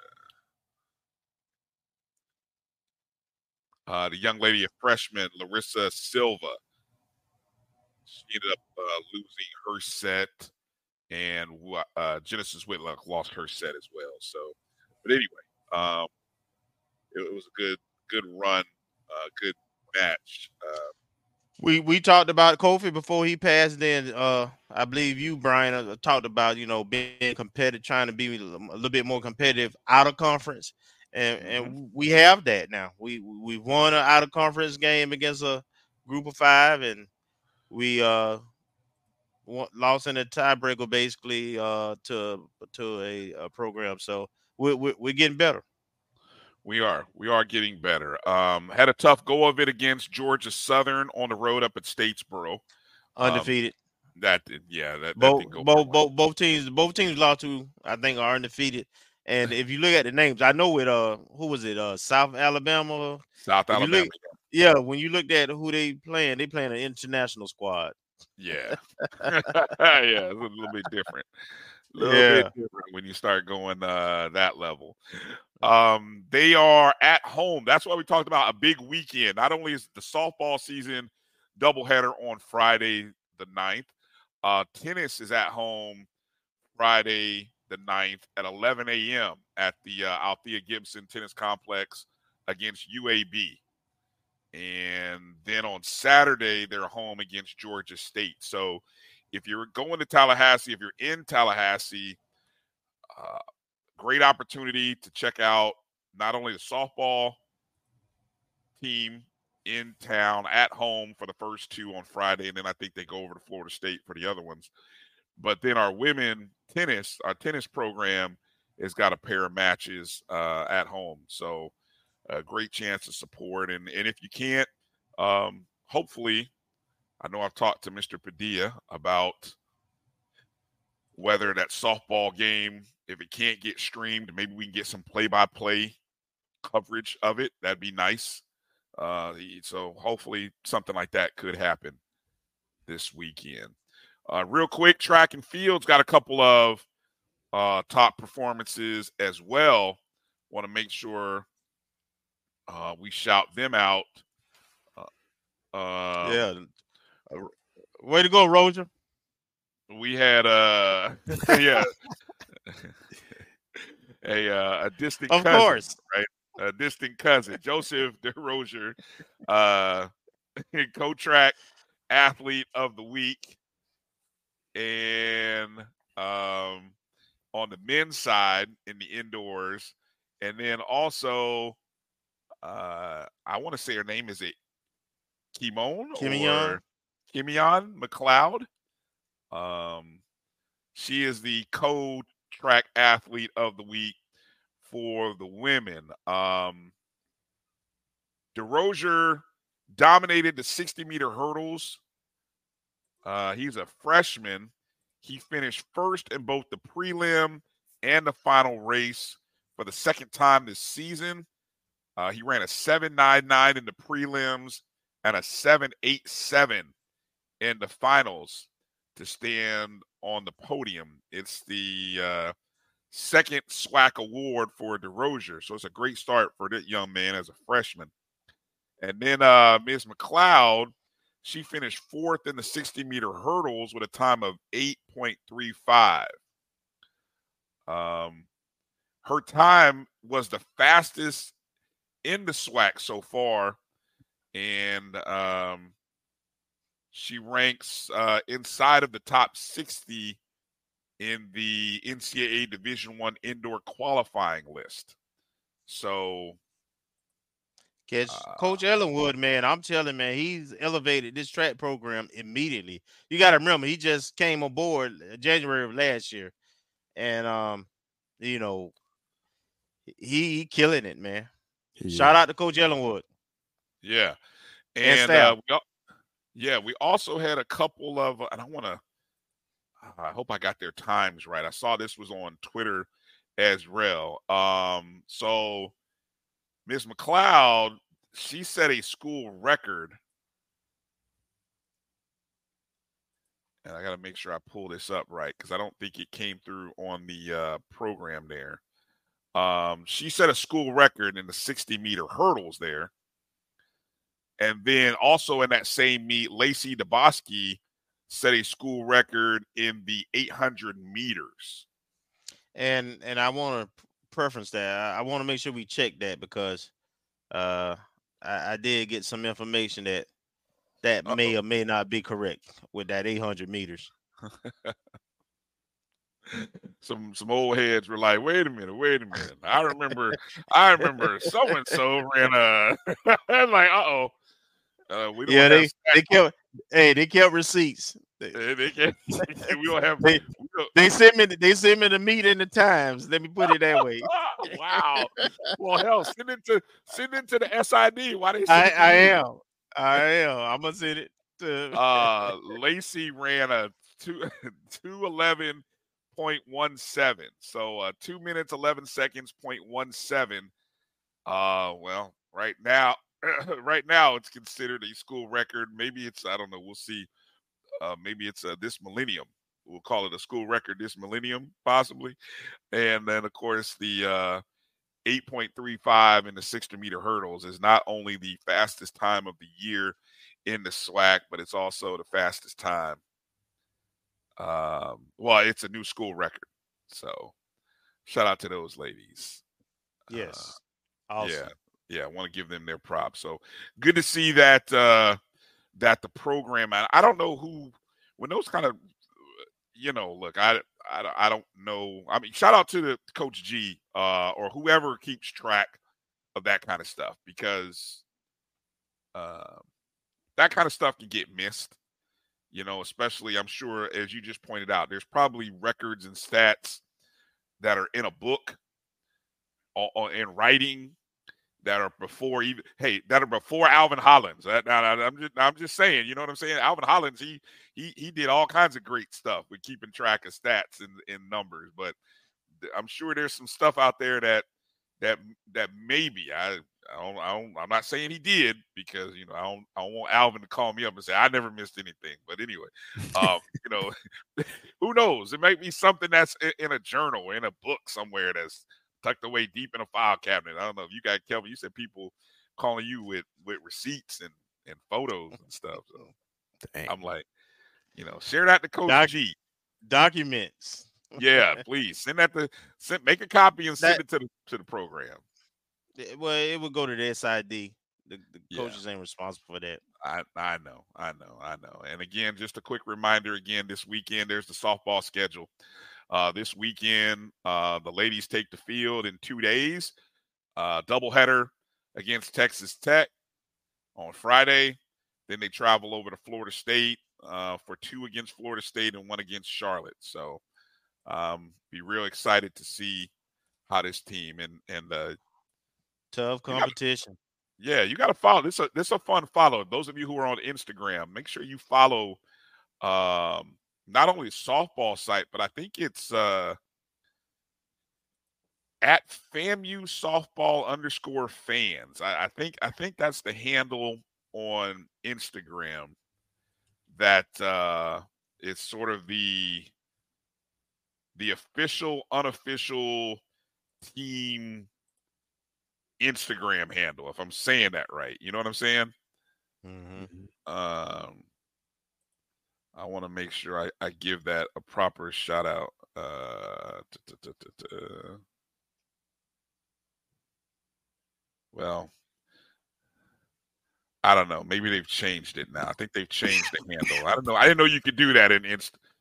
Yeah, no. FAMU softball underscore fans. That's what it is. FAMU softball underscore fans. That's the handle on IG. I don't know, but I think they. So shout out to uh, softball. Two days away from starting up. Got to get our friend Nia Morgan. Uh, uh, got to get her on the show next week. So maybe we can talk. I, I was gonna try to work that out for this weekend, but I knew we had such a heavy clip of things with uh recruit with recruiting. I was like, yeah, maybe not. Um, all right. Offense. Let's talk about the offense side of the ball and what we have returning. There's the offensive returners. Look at the offensive line. Woo, that's a beautiful thing. That's a beautiful thing. Control the line of scrimmage. Um, that was a we had we had I don't know what what's the depth look like because I thought last year I know we were we were very deep last year and that Mm-hmm. helped us through the injury bug that hit our first our first unit. I mean, we went deep Well, into it. I haven't last seen any. Um, I haven't seen any linemen get in the portal. I mean, you know, I haven't wa- seen anybody declare they're in the portal. Mm-hmm. And I think last spring, coach was saying we were like what 18 deep or something like that. It was a high teens number. 17, 18. Yeah. And Colvin, I want to say Colvin and maybe one other player. I'd have to go and look. The one from South Florida who got hurt against North Carolina. Oh yes. Um, I I don't, think know, I, don't, I don't know if he I- rotated out because I thought he was a, ju- a sophomore when he came to us.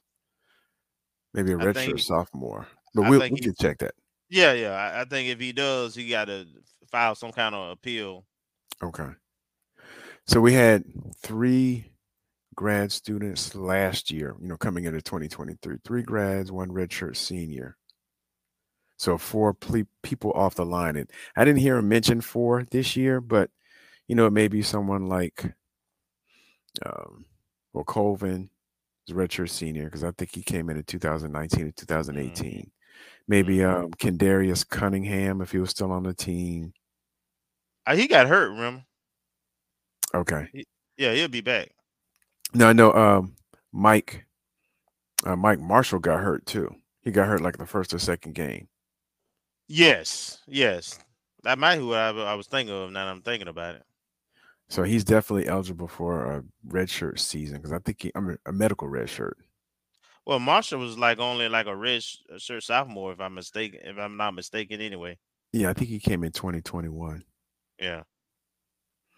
So we don't lose a whole lot, but I, I did, did hear Coach say during, at least during the show that Josh hosted, I didn't listen to the press conference before for the journalists, that he was still looking for some offensive line depth. Mm-hmm. And we still have some offers that are still pending out there to some transfers and some high school students. So, you know, we're not done. But yeah, that looks good to have four out of five people coming back from a championship team if everybody can stay healthy. Yep. Yeah, uh, we'll talk about the the recruits for the offensive line. So far, there's just been two signings on the offensive line in terms of recruits. Um, now, also, you talked about the running game, the running backs. We knew we got Dean Kelvin Dean, the uh, there you see pictured there, the uh, MVP of the Celebration Bowl, uh, offensive MVP of the Celebration Bowl, uh, along with Jaquez Yant. Um, sadly, we lost. Well, we can't say we've lost him, but you know, uh, Leland Wilhoit, friend of the program, Yeah. uh, has has entered the transfer portal. Uh, he, he's a graduate now, Mm-hmm. correct? He's a graduate, so he's very proud of that. Yeah, yeah, and I, I remember I, I'll never forget the last home game I was at. He came up to me and was like, "Mr. Bryan, I found out I got another year eligibility." Man, he was happy. Uh, so I, I I was really hoping we would have him, but I'm I'm just happy. I mean, I mean, he's got a great spirit, man, and I, I love that kid, and I, I hope uh, if wherever I'm I'm hoping you know God puts him somewhere where he can really shine and and really really show what he can do. Um, it's Right. so hard. It's so you know th- these are the the goods and bads of having depth, and you know, and and just getting an opportunity is hard, and you know, it, so it's just one of those things, man. And and so, um, I hope I hope Leland gets that opportunity. I mean, look, there's some young guys also coming up eh, that that we signed last year. Um, so there's a lot of there's a lot of running the tote gang, the tote gang. I mean, there's there's a lot of dudes. There's a lot of dudes, and we'll talk about especially one that that we signed that oof, Game changer. I'm just telling you. Hey, a lot of people I- excited. I'm, I'm, I'm not. I'm not going to oversell. uh, I'm not going to undersell that one. Okay. That that one right there is a difference maker.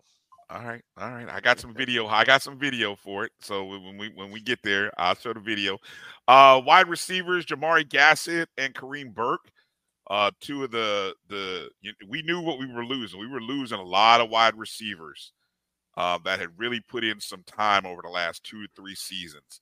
Mhm. And so uh, we had about 10 according to our preseason we had about 10 between grad students and seniors so we knew that was going to be an area and not everybody played i know we didn't play Yeah. 10 wide receivers but you think about the, guys who the transferred, there were guys who productivity transferred out that we thought, you know, it was like, dude, why would you leave now? Because you, you got a chance. But I mean, it is what it is, right?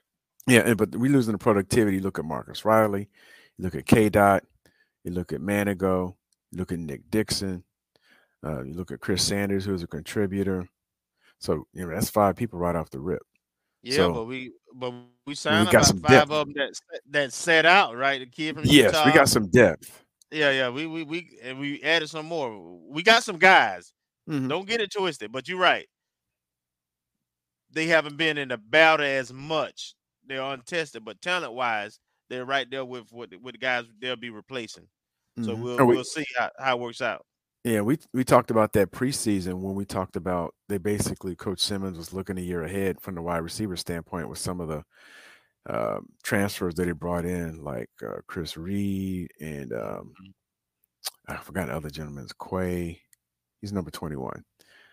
So there's like at least two or three wide receivers that they brought in as transfers last year, FBS transfers at that, to Right. come in, get acclimated or get a year under their belt, and you know, hopefully contribute so there won't be as much or if any drop off when we had all these wide receivers that were on the top end, heavy and heavy end in terms of the, um, their classification. Yeah, Quan Lee. That's what I was thinking of. Yeah. Quan Lee. Yeah. Mhm, From Uh, a couple of questions. Tony asking who takes Shareed's spot, uh, Burke or Gassett? I would think Gassett would take that spot, uh, especially as he's Ga- Gassett is a returner. He's a punt returner. Um, you know, I don't. Burt got Burke got that it factor though. I don't know. Burke. Mhm. And if we're going for a, like a pure, that's another thing I, I noticed, and I don't know how much is going to change with uh, Coach Simmons on to Duke, but it seemed like he was getting some players that were physically similar to others because we recruited recruited uh, Robert Lockhart out of Atlanta last year. Mm-hmm. Yep. He's like a he's about same size as um as K Dot and a burner. Yeah. so that's what he, he kind of matches thought, up yeah. physically physically from that spot if we're looking to you know plug and play in terms of similar s- skill set attributes and things of that nature you know we have someone that can plug in there we have someone that can we thought um Gassett was going to be maybe a plug-in from a physical stature standpoint for um, X-Man, and then you look at some of the other folks who are kind of like six foot, five eleven, six two, can kind of fit in that intermediate range. And one of our signees, it might fit the Manigo type role. We get to that when we get to the recruits. Uh, the tight ends. Um, I'm right there with you, Kenya. Kenya's like, I'm excited about it. her. Hey, hey, I'm telling you, boy, I love. Hey, you add the running backs, the tight ends, and the offensive line returning Good with luck what we bringing in. Good luck tackling Man, dudes. shoot. I, I don't know how much I want to throw the ball. It'll be interesting to see the the philosophy going forward. We're forward. big. We're big. Well, yeah, I mean, that, and, and that that's all what goes into figuring out and seeing what this new OC. I mean, not only do we, you know, you, you know you're going to have a new quarterback, but just the philosophy of the new OC, and uh, and let's just if it does become Coach Henry, does Coach Henry utilize the tight ends more than previously Coach Simmons did?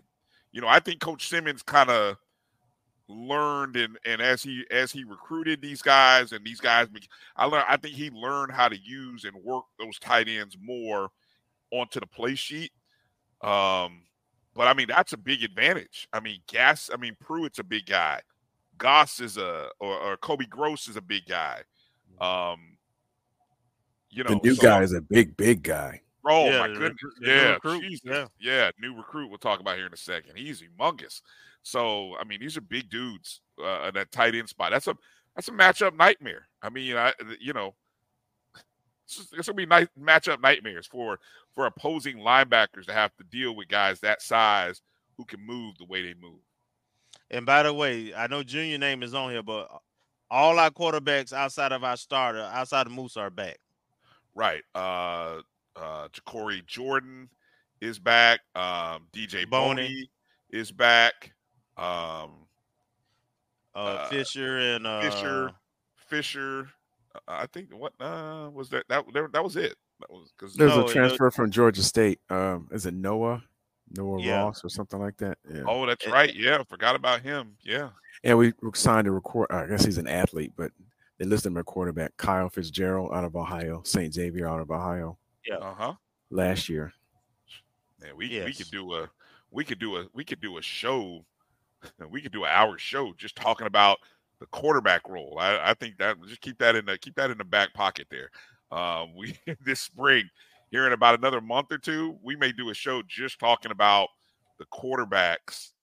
Um, you know, we may have to we may have to get some some some some quotes and some we may have to get up the tally and do some do some interviews because I think I think that would be an interesting special just to kind of talk about the quarterbacks. Maybe we'll have to go dig around and find their find their uh their former high school coaches and find out uh you know what what's you know what's the separating factor between one two and three I, i'm just fascinated at how that just that in general i mean you got five six guys competing for one spot you know what i'm saying it's not like you can unlike any other position on the field where you can have multiple talented guys and find a way to get them on the field. You know, you got three, four wide receivers. Hell, you can run a three, four receiver set. You got multiple running backs. You can put you know put a couple of those backs out on the same field. Put one in the slot. when you- got it, when you got multiple talented quarterbacks, you can't do nothing but just one. There's one guy. Uh, that's why that, that that's why that position is so valuable. Um, Sweet ask, are we running the same system? Uh, Sweet, honestly, we don't know. We don't know. We we don't even know who the OC is yet. um, you know, coach said that he's going to look to try to have all his hires complete. Uh, I think he said March 5th. So I'm assuming that's okay. th- that's before spring practice starts. So what what that's a couple of weeks that's a that's that's a month. That's 3 weeks. These last 3 weeks of the month before spring practices start. It sounds like he's trying to have uh everything done. All right, let me see. yeah, hey, EA right there with you. He yelled four years tight end. Hey, you know, you, you keep you, you you yell loud enough, they listen. Somebody listen. And Kamari came through this year. Hey, boy, catch of the year. He's gonna be missed.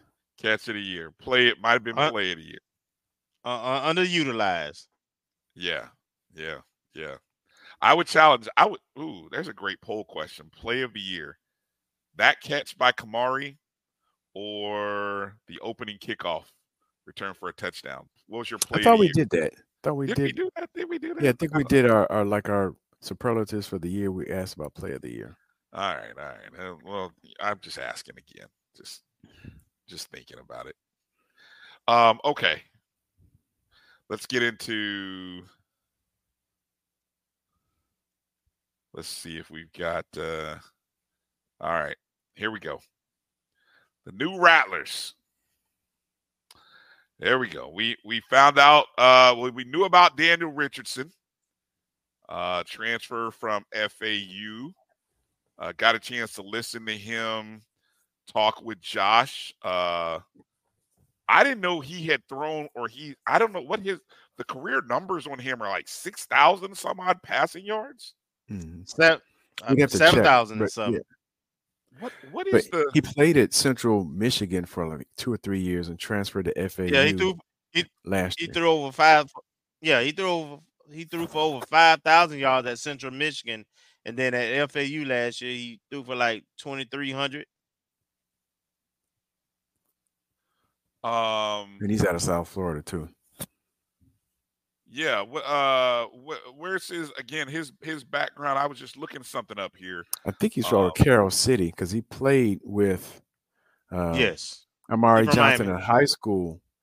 And apparently, our coach uh, Colzie mentioned today that he did a better good job recruiting because he apparently he was uh, putting a bug in the ear of Amari Johnson to transfer and Acion Cobb, whom he played with at FAU. Uh-huh. But I think he played for Carol City, either just before, right when they were like starting to dominate. You know, when they were contending for state titles and they were hanging with Central and um, Northwestern and Booker T. So it's like the mid, the late 2010s. So came out 2019 somewhere in there. you said something about seven thousand yards. Who? Where did you get that number? I heard six thousand all day. Where'd you get seven thousand from? Yeah, I, I know he he uh threw for close to like five thousand at uh Central, and then twenty three hundred or something like that at uh FAU. That's I'm going off memory though. Okay. I, well, I'm I'm gonna say I'm gonna just say that six thousand mark is there, right? Um, I just kind of did a deep. Just I'm curious. Like I went passing yards, career leaders in college NCAA history. So, getting to nine thousand career yards, which if Richardson were to become the starter, play a 12 game season, it's likely probably surpassing a 3,000 yard season would put him at 9,000 career. That would put him in the top 250, which, you know, I, the site that I'm looking at, sportsreference.com, he stops at 250. So it's almost like the the the line is like 9,000. Like when you hit the 9,000 yard career mark, uh, now, for a lot of these guys, these are numbers that they did in three, four seasons. Now, already Richardson has played what two full seasons at FAU, two full seasons at Central Michigan. A- Am I right on that? Did he finish a year, uh, two full years? One, one, one, one at at, at at Atlantic, two at Central Okay. Michigan, and one at uh Florida Atlantic. Okay. And I think got a red shirt. And a red shirt. Okay, that's what it was. Okay, I knew it was some kind of numbers like that. Okay. Um, so yeah, there's there's that. Um and then the uh so and then you can see the other name that uh came through in the portal that really kind of caught everybody's eye. Um, and I don't think I have the I don't know if I can pull up multiple uh things here, Marcus. So I'm gonna, I'm gonna bear with me. Was uh the uh, Austin Hooker signing? Uh, go ahead and talk a little bit about that for a second, Marcus, while I pull up the uh, see if I can pull up the clip. And I knew, I, and again, I got some film. So Mhm. Uh, well, that one, that was snuck by me. Apparently on Instagram, I to shout out uh, some folks on a another private chat that found it. I guess two weeks ago, he verbally committed to fam on Instagram. But yeah, did not see that coming. I didn't even know he's in the portal, and he's committed to fam and signed on the dotted line today. He's the son of Alan Hooker, who is a quar- quarterback for A and T. I want to say legend. late I think he was eighties. uh, Late was 80s. MEAC, MEAC Offensive Player of the Year, if I'm not Mhm. mistaken, and part of the MEAC 50 uh, at A&T. brother brother of Hendon Hooker, who I think I don't know where he started. I think he started at Virginia Tech and then transferred to Tennessee. Was it last year or was that two years ago when Tennessee was like ranked in the top ten, and then he hurt his knee. ago. Yeah, a couple two years ago, and he hurt. And they beat Alabama on a last second field goal, and then I think the next week I forgot against who he hurt his knee, but he was that was Josh Heupel's first year as a as the head coach at University of Tennessee after he left UCF, maybe second year after he left um, UCF, and Hendon Hooker was balling. So a lot of folks were hyped about his potential based on the dad and the brother, and I think A and T put up some footage. The footage I have there is from high school because I think A and T he only got playing time in the last game, last quarter of the last game this year, and he's a class of 2020 a graduate of Ragsdale High School. And so he didn't get a lot of playing time at A&T despite being his dad's alma mater, but I guess he was 11 out of 15. And I know there was a couple A&T posters who were like, you know, he's going to he's going to be real competitive for that Well, QB spot. At least a couple that were on social media. this is the video of that last game where you mentioned he was 11 of 15 150 something yards and threw a touchdown now this was the last game of the season i believe against campbell and you know he didn't get him until fourth quarter they're down by 21 um and i think what caught my eye is uh blue death valley who um is Friend, the friend of uh, the program. friend of the program. Yeah, number number one. Uh, I, want to give him his props. Uh, here, let me let me find it. Or the Uh, two Aggies win Super Dave, but also that's Samaj for anybody, the old MEAC fans. That's um, Born Thriller. Born Thriller. Yep. Okay. Yeah. Um, he pointed out that. Oh, where was it at? Let me find the tweet. I'll go on it. Bounce around here between my these different sites here. Um, uh, where's it at? While we watch this video here. Um, yeah, I think what he what he said was uh when he sent this out, he said this is every pass attempt by Austin Hooker in the 23 season. Um I was just he said if you extrapolate this over 11 full games, he'd probably be a front runner for the Walter Payton Award. Now, I you, have to, you have to take that tongue in cheek. That's, yeah, that's I, I agree. Yeah. I That's agree. born thriller. Yeah, that I- you you didn't even have to read that to be honest. Well, I, I just, I just, eh, hey, come on, look, I, I wanted to hype it up. I wanted to give it its proper, I wanted, to, I wanted to give it its proper due because it was an amazing tweet. It, it, it caught my attention. Hell, I was like, what? You know, and I'm like, that's a hell of an extrapolation, man. Um, but yeah, a couple of my other guys, Jamie Walker, um, sent me a text and said, you know, he just he needed an opportunity. You Mhm. know, he needed an opportunity. So if uh, it- it's always interesting though, you know, he's six one. Uh, you know, here's a guy who he he look. I mean, when we talk about this room being loaded, uh, you get and Coach Colzie talked about the experience of a guy like Richardson, who obviously has commanded. eh, He's done what no other quarterback in the room has done. Now, granted, he's done it in other places. Matter of fact, two places. so it's like I'm not going to say that he walks in as the front runner, but you definitely walk in with more experience than anybody else in that room. He done played a lot of football at the FBS level. Yes. Um, winning And been pretty- football pretty yeah, successful too. and productive. Yeah. Yeah, and productive. Productive. And the Um, other thing, you look at it, um, he he was an unranked um, recruit coming out of high school, and I don't know what Richardson's style of play is. I've seen a little bit of film on him, but this is a well, he was classified as a dual threat QB, so it'll be interesting to see if we start to transition to a different type of quarterback as we under the Colzie era. Because even though Coach Simmons made his bones at Prairie or even at Alcorn with dual threat QBs, for the most part, since he's been here at FAM, you know, we've been dealing with dropbacks or typical, more typical dropbacks or pro style, between Stanley, Rasean McKay, and Musa. I mean, they can get you some yards if if needed, but it's not like they're not like a Davius Richard.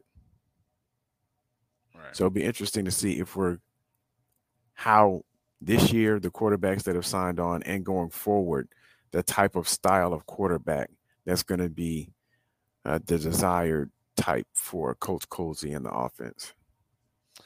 And, and look, Uh, all I right. don't. We, we, I don't we didn't think, show too much um, of this film. Thank you. Well, look, okay. look, I I get it. I get it. I get it. Nobody look, I'm I'm look, we showed the we showed the we showed the Richardson film back in uh December, I believe. So I mean, Mhm. um and and we uh, look, this is this is the position that guys we th- this is what we're going to be talking about. As much as we, we're going to be talking about this more than any position way more look i know we talked about the qb position going into the last year but we did have you know we knew what we had. Um this year is going to be interesting because a we got to figure out who the oc is and if the oc is somebody internal if it is a joe henry you know is that an advantage for the incumbents um, the the fact that we have a quarterback in Richardson who has a relationship with a couple of the incoming wide receivers, I don't think you can. I don't think you can dismiss those kind of things. Um, you know, um, again, I I've been a big Junior Muratovic fan as the solid number two let's just say my Oh, I'm- don't let me I'm- screenshot Kelvin. all, all, all I'm gonna say is I, you know, that was then. I am an open book for watching this competition play out because uh, the one opportunity Junior had did not look great. I, in my opinion, it should have been better. Could have been better. So I'm I'm open. I'm open to whomever is the best man to win the job. You're not gonna hear me advocating for for Junior Moratovic, not after the Lincoln game. I, I think it's wide open. And so Iron, know, I, iron sharpens iron. the, the question is, how do you look? Okay, I this was this is what here uh, honest question here. How do you give guys like Jordan and Boney? How do they get an opportunity? You know what what does that look like in practice? I mean, is it reps? Everybody got to get reps with, and it's got to be similar reps, right? Everybody get a f- reps with uh the, the first team receivers, first team line, with similar play calls, and and um then just you know the things they do off the field, the intangibles. I like like one of the things I heard about Junior was, you know, that you know he, came early, stayed late in terms of film and so forth. I know some some some folks really, you know, how how you picking up the playbook and and and that type of thing. It's is it's not one thing. It's a, is is a series of things. But at the end of the day, how, do you move the team? Does the team rally around you? Do you do you not turn the ball over as a quarterback? Are you a good leader? The, all those all those things are, are part of the whole goulash. Now football is going into a different a different way. You know the the the uh the mobile quarterback is is where it's at. Probably four out of the top five quarterbacks who go in the first round this year are dual threats. You saw what Houston looked like with a rookie dual threat last uh last NFL season. So it's gonna be real interesting to see if they embrace that because we got some guys who are legitimate dual threats. Yeah, I I just you talk about equal reps and things of that nature. I mean, when you have five guys, well, well, it's the spring. That's four. what the spring is Let's for. Four. Four. I mean, so so which, but but again, but it's not with with what you're saying though. While it's while it's the same for one player, that's three four times the work for every other player. You know what I'm saying? That's why.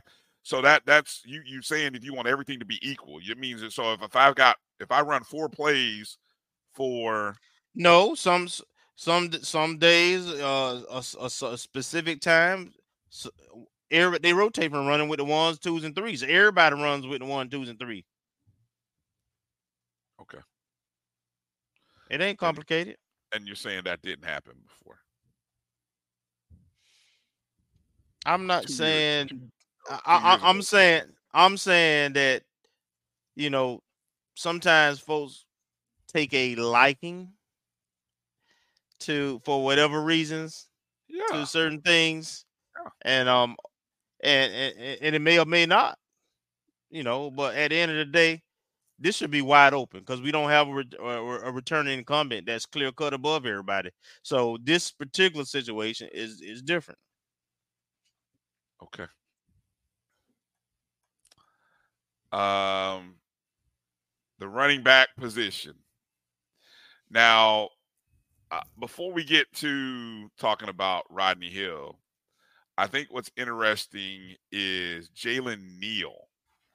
Jalen Neal, who he signed early, right? Mhm.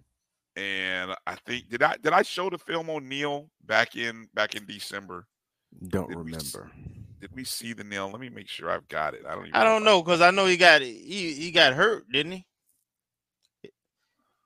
He got hurt his senior year, I thought. So he didn't have a whole bunch of film. Most of his film was from, from his junior year. So this would be film. I'm showing you film now from his. Uh, this would be his junior year. Um, well, originally That's on defense. we right. Well, he he did both. He did both. Mhm. He was an athlete. Yeah, he he he did both. Um, so that's Neal. Uh, that's Neal with the ball right there, showing his speed. Um, but then you're going to see him not only in the defensive back role, but apparently he's going to come in and and play more running back, um, which is interesting.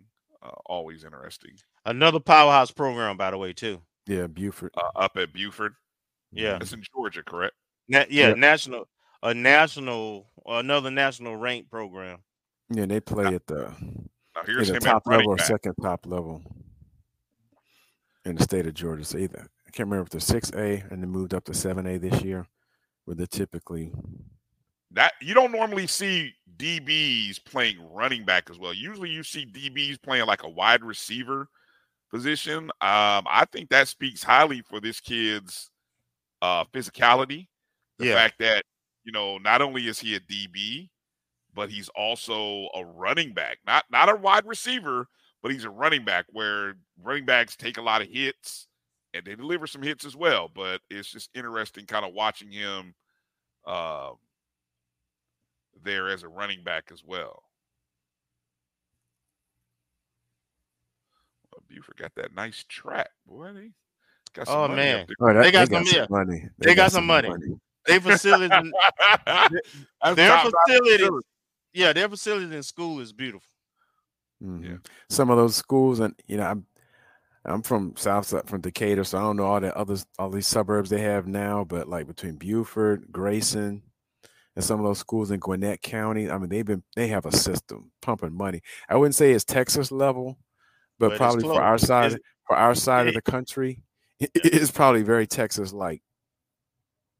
I would love to have a. a we got to work on getting these some uh, interviews with some of these guys too, uh, Marcus. But I would love to be able to hear Jalen talk about going from being a wide receiver, uh, sorry, a DB to a running back. You know what I'm saying? I'd love to hear because that's a heck of a transition. Not really. Emil Rasu did it when he was uh when he came to FAM and he played both ways at FAMU High, and he probably should have been, a, in my opinion, a running back from from the jump, but they had him at DB his first two years.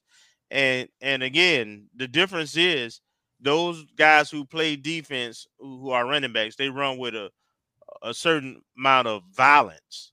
You know, those guys run hard, man. You don't want to get in front of those guys, man. They run you over.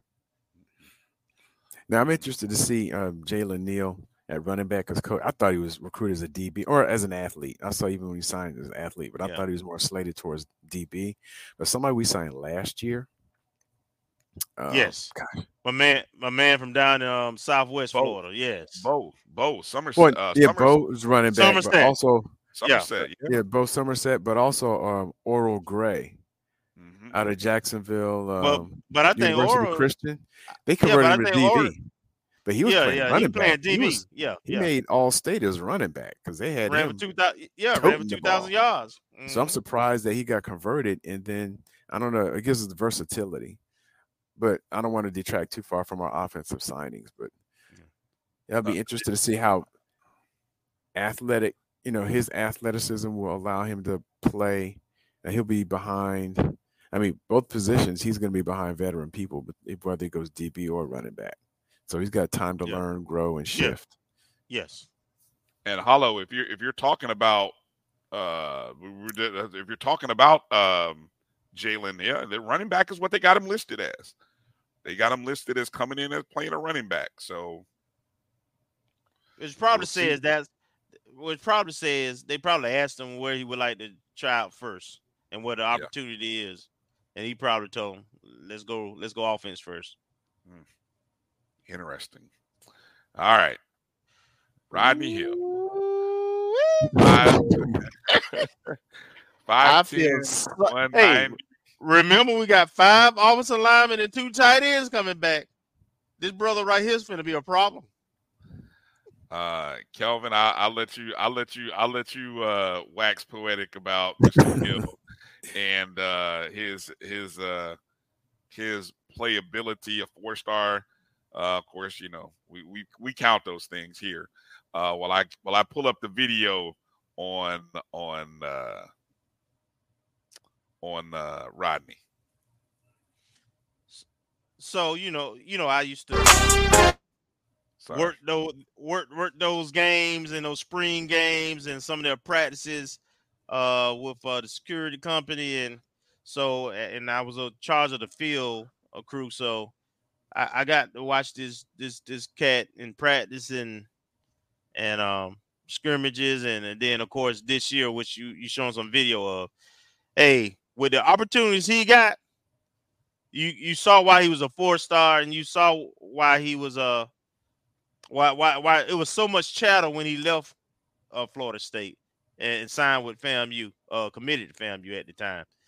Uh, this kid would have started the, the the Georgia game for Florida State had he not jumped in the portal and committed to FAMU. This kid can play. He runs hard with authority. Of course, he got breakaway speed, and he's young. This kid, this kid was like a redshirt freshman. Mm-hmm. Mm-hmm. So yeah, he's class of 22, yeah, so and he so doesn't have a whole and he lot. played of- he played he played for a team as a redshirt freshman with with two two senior or two two experienced running backs who went 13 and 0. That that's that's that's all you need to know. He's a he's a ball player.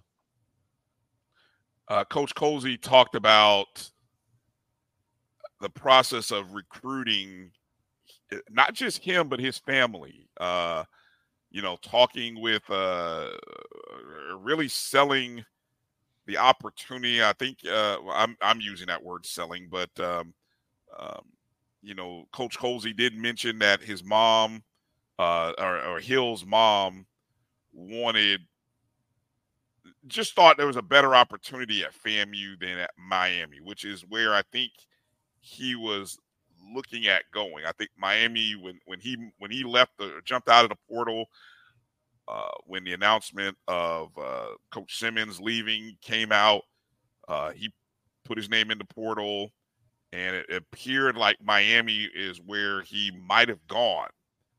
Um, so for for us to be able to get him to stay home is a positive thing. And then, you know, I I you know, you're playing alongside and with Dean and Yant, two guys also out of the FBS level. Um, man, that, that's. Remember, he played with Benson, who's going to be a top one or second, second, first or second round draft pick this year, as well with, with Toafili, who will be a first or second round, probably second round, second or third round draft pick next year. So he played with top talent as a young running back. And the things you saw in his limited opportunities this year, he did all the time in practice in the spring games when those guys weren't, you know, getting as many reps. When he got reps, he used to break runs all the time against them. So kid can play. He's a ball player. We um I I, think uh I love the analogy that Coach Colzie said that uh he Hill, well, actually bringing Hill in will make Yant and Dean better runners, almost in the same fashion that they might have made Terrell Jennings a better runner last year. I mean, you know, uh, we we saw stuff from Jennings last year that I don't think we all expected. I mean, if Jennings would have just done his previous season's average, he would have still made top 20 career list, but Jennings ended up leading the team in rushing. So he put in the work. He, he got in he, he came in in better shape. He he he worked on his speed and did speed drills and so forth. And man, when you saw Terrell Jennings with his uh with his pads off, I mean he he's a grown man, man. He he's pretty chiseled, solid guy. Uh, and I'm telling you, man, him and um Kamari Young, the tight end. Those guys, I firmly believe, have opportunities at the next level somewhere. If it's not the NFL, the SFL, Canadian League, those guys got the physical um traits and characteristics. They got good production, and and they and they good people that put in the work. If they get opportunity, they'll do something with it. And you can noticeably see the difference in Terrell Jennings from the first game. And I think I don't think that's when we were doing the the simulcast. I don't know we did the simulcast, but I know we did y'all did the pregame. But you can see the difference in his body shape just from mm-hmm. uh, looking on seeing on the TV screen that he had lost weight, he got a little faster, and you could see that and his stamina improved. And he said I think someone asked him coming out of the SWAC championship game, asked him about that. He said after practice during the summer or after working out, he would go run the steps and brag because he wanted to Mm-hmm. get in a high level of fitness and wanted to be able to have the stamina for the whole season. All right. Um let's move over to the wide receivers now. Um a pair of wide receivers are coming in. Two of them who have former playing experience, and I find that really interesting. Richardson. Yeah, they have With they have Richardson. with Richardson. Um, you've got uh, Ace Cobb or Acion Cobb. Uh, is is Cobb the one who played with him at FAU? Yes. Yes. Okay. Cobb played with him at FAU. And then Amari Johnson, who is coming from UCF, played High with school. Richardson in high school. Mhm. Yeah. Um, go ahead and Marcus talk about those two wide receivers while I pull up the uh and and any other because I've got film. I think I've got film on Cobb and I've got film. I don't know if I have film on Johnson, but I might. So I'll let you go ahead and talk about those wide receivers. Uh, well, Cobb is class of 22, so he's still got some years left on him. I'm trying to remember if he's the same as uh, Quan Lee, if they came out the same class, but they're from roughly the same area. They're from the Orlando area. So he played at Jones High School and then went to FAU for a year. And, you know, he's 6'2, close to 200. So he's a big body. And it just more chess pieces we can move around where you can mix and match size, speed, height and skill be able like that deep threat or someone who can go over the middle because he's got a big body. So I expect you know between him, there's going to be a lot of competition to wide receiver with all the transfers we're bringing in. So we haven't really recruited that many high school wide receivers. None that immediately come to mind. So we have a, but we've gotten a lot of young receivers who may not have gotten playing time at their previous school. So they they don't have a lot of wear and tear. They still have the talent, and now they have an opportunity. We do have one wide receiver in this particular class. Uh, we do, yeah. Caden um, Bridgman Peterson. Yeah, and he's a big boy too. He's like 6'3", Mm-hmm. 195, 200. So he's like wide receiver, tight end, and he also played basketball and ran track and played baseball. So he's like a three or four sport three or four sport athlete at Niceville. So Another we're gonna have some- program. Yep. So we're gonna have some size, speed, and we have the versatility at the wide receiver spot to be able to take it across the middle, take you deep, uh, hit screens that hopefully won't get intercepted and take it to the house. So, you know, speed with, you know, Lockhart and all those guys. So we have a lot of chess pieces that they can move around in terms of the offense, which is similar to what we had this year and then building up the last couple of years. So I'm looking forward to him because he and Quan Lee are about the same size and maybe inter- interchangeable. So you have guys that are interchangeable. So it looks good. And then the other gentleman, I think he's more on the uh, K Dot and um, Marcus Riley type frame. And he signed in December as well. So Amari Johnson, 5'10, 160, you know, out of Carol City High School, class of 2019. So he was three star coming out and he went to uh, UCF and didn't seem like he got a whole lot of playing time there. So he probably got stuck behind some things. And also, of course, uh, with the coaching Coach change. change. You're right. Because Josh Heupel left and then um, Gus Malzahn, I believe it's Gus Malzahn, is at UCF, came in. And so, you know, probably just got caught up in the coaching change and whether he fit the scheme or whether they just saw the writing on the wall said, you know, I want to get some playing time for my last year. My boys going down there. And Coach Simmons told us, I think post game after the the um, celebration bowl that I might have some surprises for you in South Florida. It was like the before signing day that there's some mention of like some South Florida type deal. We weren't sure exactly what that meant, but now and we realized what it was once we once the early signing day hit. Yeah, this is this is some footage of But Mari he came Johnson. out. He was rated as a three star. Yeah, rated as a three star, borderline four star, maybe earlier on his high school career in terms of his productivity at Carol City, and that's probably his quarterback. That's probably Daniel uh, Richardson there. Are, are he and Richardson part of the same senior class? I believe so. I believe they both came out together in class of 2019.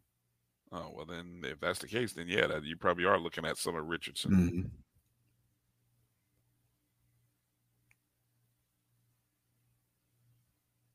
And so he kind of fits, or at least he looks to fit that same kind of Marcus Riley type role. Mm-hmm. Johnson 5'10, 160. Yeah, I guess you'd be right. Yeah. Yeah, and that's from that's probably from his either his huddle. You know, It uh, is. Yeah, stat- it's- so- so it may be different now in terms of the weight that he's put on since he's been in college. You know, the muscle. Yeah, Ivan Ivan West said that is Richardson at QB. So you're getting you're getting a look at Richardson when he was in high school, throwing to uh, Johnson when they were in high school together. And at the time, Carol City, I want to say was ooh, class six A. You know, back then, I mean, they've changed the classifications a few times in Florida, but I think they were class six A. And they just switched it back this year Mhm. from from, From that rural. met- yeah, more Yeah. metro and suburban and all that. Now Yeah. they went back to the same. Yeah. So of course it's gonna mess my spreadsheet up, but I kept the other one. I kept the other classifications just in case. Oh, that's good. Yeah, yeah. FHSA thing, changing up all kinds of stuff. Um. So yeah, and and you know, looking at when you when you go and look at the kind of playing time that guys got, uh, Like Oh, that's when they played Rickers. That's that brag. Yeah. Yeah, that's when they played Rickers. that, back That's- when we were in the MEAC. Look that, that. that that that's when I we had just got the turf. I was still there then. Yeah, look, hey, I didn't see the turf look that clean in forever. I mean, It, it looks it looks pretty clean now. uh, well, Yeah. yeah, Yeah. I think it got cleaned. A, a Yeah, couple when it ago. changed, it got changed out. Uh, during during the holiday break. Yeah. Ah, okay. that's good. Good. It needed. It needed The to get. the, uh, the end zone, just the end zones and the snake head, I believe. good. So why would they do that now instead of waiting to closer to the season? Just out of You, you know, those, those things have to be scheduled, and it's easier to get it scheduled now. And nothing else was going on. I suspect they probably talked to them and had it scheduled before the season started. Mm. Say and probably asked them when is the best time when you can come back and replace our our end zones and so forth. And they was like, well, you know, we because it's installation seasons now from from now until right up until the April. I mean August, uh, September. Yes, they're doing they're they're busy with installs, so they're not really doing a whole bunch of uh maintenance and and uh and so forth. The same staff that does the installs, a lot of them uh will will, will be doing the maintenance, so it's easier to get it scheduled now.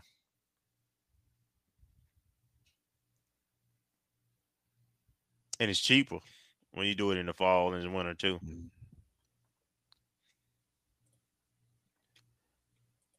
All right. Um, let me come back to this. Okay.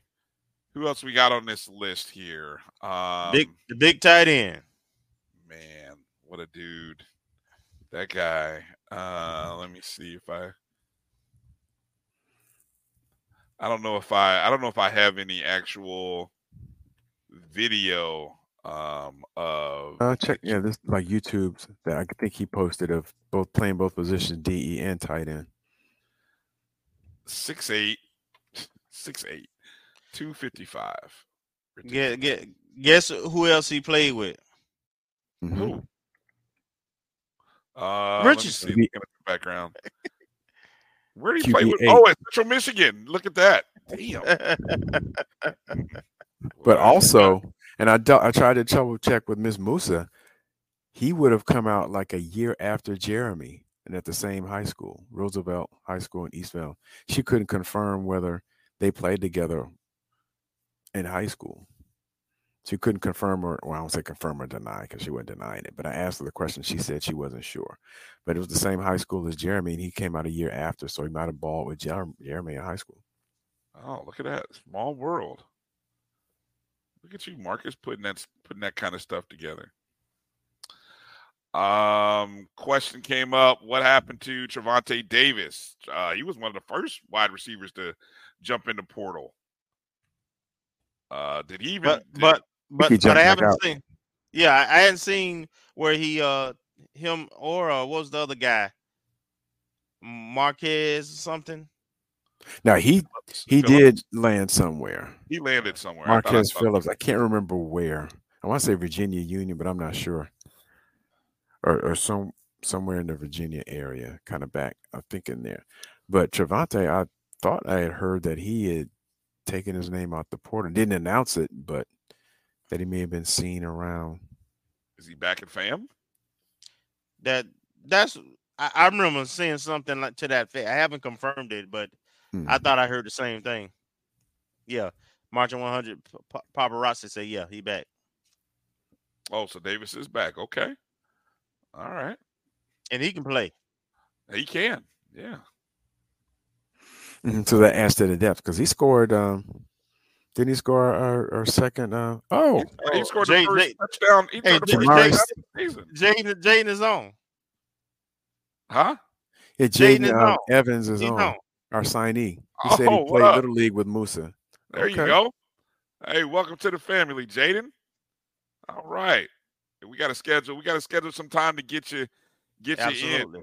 Get you. I, Yeah. from- I, I'm sorry I couldn't pull up any. Uh, I, I didn't. Uh, I didn't find any good film. Uh, but uh, when uh, when when I do uh, when we do have you on the show, uh, we're gonna we're gonna we're gonna pull up some film. Uh, so we gotta we gotta put that put that request in, Kelvin. See if we can send it up to the uh, Mr. SID and see if we can get Jaden on next week. Good to good to see that uh, the young brother is uh, is on. All All right. right. Hey, we, we He's a- appreciate you tuning in, man. Appreciate you, man. Appreciate Welcome to the that. family. Looking forward to having you. You can uh we're looking you can tell us a little bit about your time playing with uh your your QB from Central Michigan days and, and just the opportunity. So we're looking forward to uh, having you on.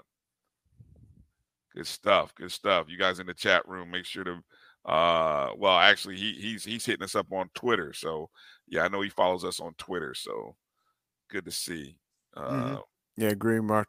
Yeah, paparazzi. Yeah. Um, Javante Davis scored our what our second touchdown. Well, yeah, I think it would have been he, our he second. scored the he scored the first offensive touchdown of He this did. year Mhm. uh against Jackson State. And then yeah, I think I see that uh that uh yeah, he scored a touchdown on UNC. Okay. All right. Marcus I got to make sure to get those links in his uh his Twitter, his Twitter handle. Yeah. I think I I think in, in doing my prep for the show, I think I may have ran out of time. That's probably also I'm being honest here. That's probably why I ran out of I ran out of time trying to I looked up and said, Oh damn, I got to get out of here. Um all right. So um I noticed uh okay, so in terms of the offensive linemen, uh we had already mentioned back in the spring um uh Jeremy uh Fishkin uh from Stoneman Douglas High school. and high school. And also another high schooler from Crisp County out of Cordele, Georgia, Raphael Williams Jr. Big kid. Yeah. Uh I think Marcus, we got a photo of him too Mhm. in here. And um, I'm gonna try to look it up real quick because I, you know, I keep my little little list. Yeah, there's there's Raphael right there.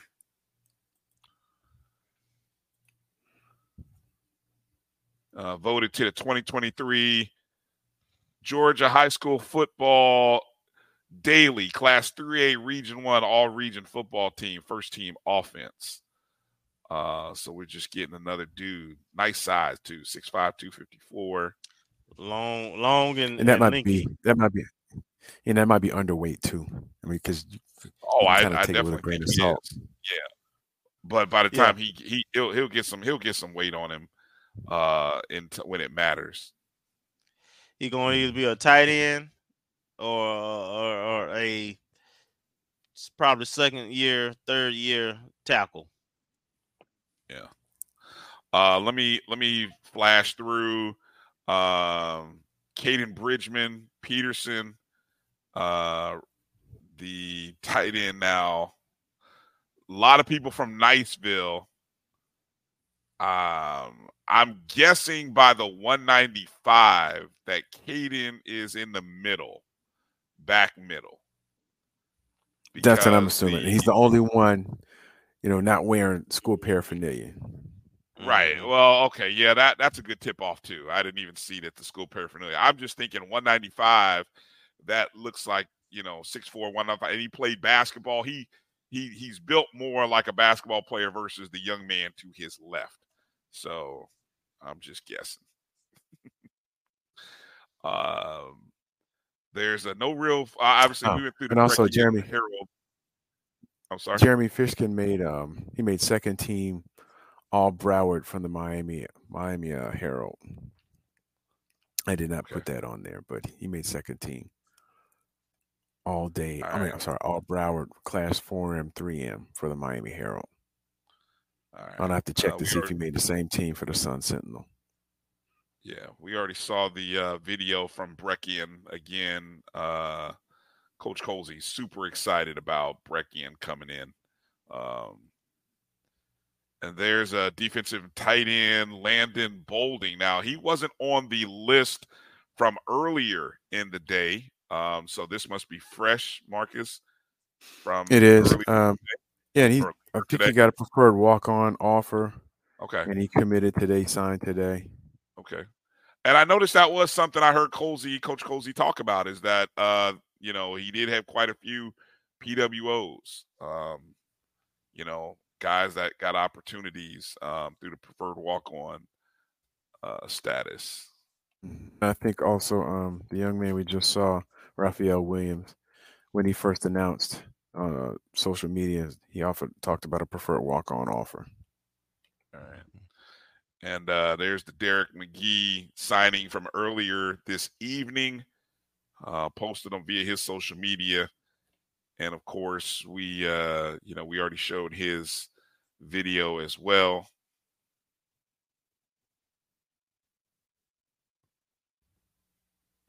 Good stuff.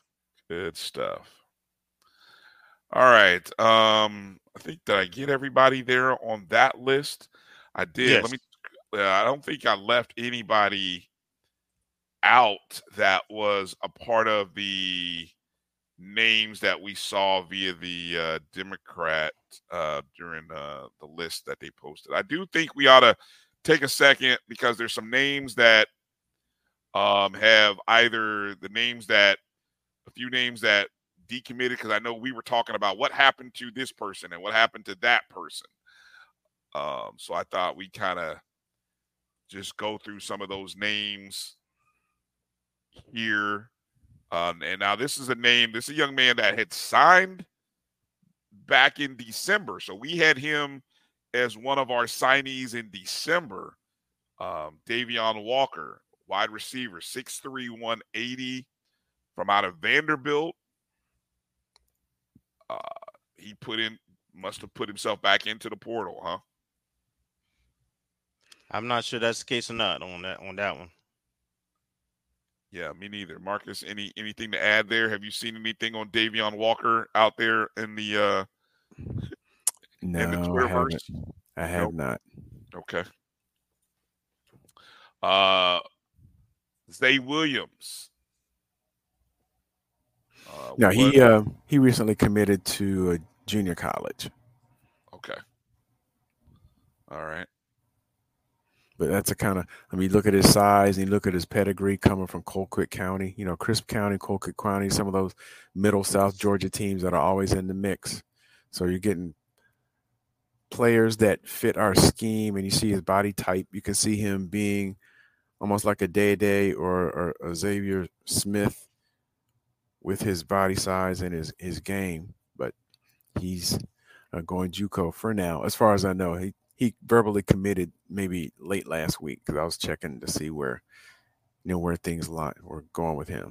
My and and is it fair to say? Well, look, I don't want to. Well, how do I say this? Uh, it, it could always be, you know, I don't want to assume or be presumptuous about why, you know, a young man is going JUCO. Um, but you know, maybe getting into FAMU was a little harder, and maybe he needed to go the JUCO route for a year. Uh, Perhaps, or it could be just you know starting out smaller, you know, and working your way depending on where he is in life. And I mean, we don't want to speculate because it, all kinds of reasons why he would yeah decide yeah, to go I'm- junior college. I'm but yeah uh, I, i'm just i'm just sort of you know w- without knowing him going without him going to another four year college you know i guess that that was my only thought there um, moving on another young man that had committed but we haven't heard anything yet or have we he committed to East Sal- Carolina. okay He decommitted after uh, Coach Simmons went to Duke. okay So there are like two or three uh, players who decommitted when Coach Simmons. I think he's the only one because Rodney Hill came back and Demore Tate actually signed. So of the three FSU players who had committed like right after the Celebration Bowl, I think he's the only one that didn't come come to the team. Quavion Carter, former Michigan State. Uh, I remember when he put himself back into the portal. Has he been picked up or did he sign with somebody yet? I've not seen. Okay. All right. Well, we we, we wish him the best. Uh, there's a lot of size there. Would have been would have been nice. Would would have been a nice addition, but uh, you know, And he said he wanted to know. come here because I think he did an interview interview with Gerald like right after signing that because it was him, Acion Cobb, and a third person. I can't remember who. That did an like a one minute interview, and he said he wanted to play close to home. So we'll see if that still holds true. You know, with Coach Colzie now having the permanent job. All right. Um, we all, I think we know most of the story with Sage Ennis. Uh, he uh, decommitted and committed to somewhere back in the ACC, Virginia. didn't he? Yep, Yeah, University of Virginia. Virginia. Yeah, back in the ACC. So that's where he went. Um, Jalen Smith uh, was curious where did Have not he heard. going? I'm Haven't heard. sure yet. I haven't heard Okay. yet, but he was noticeably absent from our signing day list today. Okay. And another Well, I mean, actually, he already signed, but he wasn't listed today. So I don't know if that means that. we don't know if he signed with somebody else. Is that what you're saying? Yeah, well, I mean, he supposedly signed with us in December, so I don't know what happened there. Right. Well, I don't know if he. Well, yeah, I see what you're saying. Well, but once once you once you sign, you you can once the coach leaves. Yeah, you can. You get a 30 day window to. Yeah. All right. Uh defensive end Trayvon Washington from out of Coconut Creek. Big guy, 6'4", 220, was committed. What do we know about him? What happened? I haven't seen anything because that last image I saw early signing day. I don't know what happened, but they had they showed a picture of Monarch High School signing day, and they had a spot with the orange and green balloons, and nobody was sitting there. Oh, and that was the okay. early signing there, so we don't know what happened. And I guess the mm-hmm. irony is, we got to prefer a walk on from the same school that young man Landon mm-hmm. Yeah. earlier, same Really? school, and you know they, the Monarch High School has been making progress. They made it to I think the regional finals this year, and they made it to the second uh, round last year. So they're moving up, and they have some talent. They have some people that sign. See, Ashley says uh, Jalen Smith tweeted that he decommitted tonight. Okay.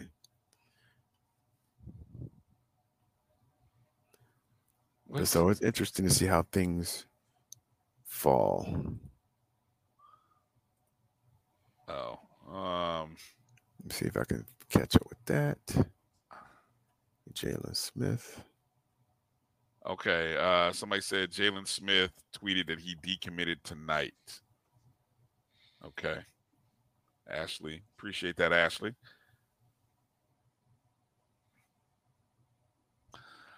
Um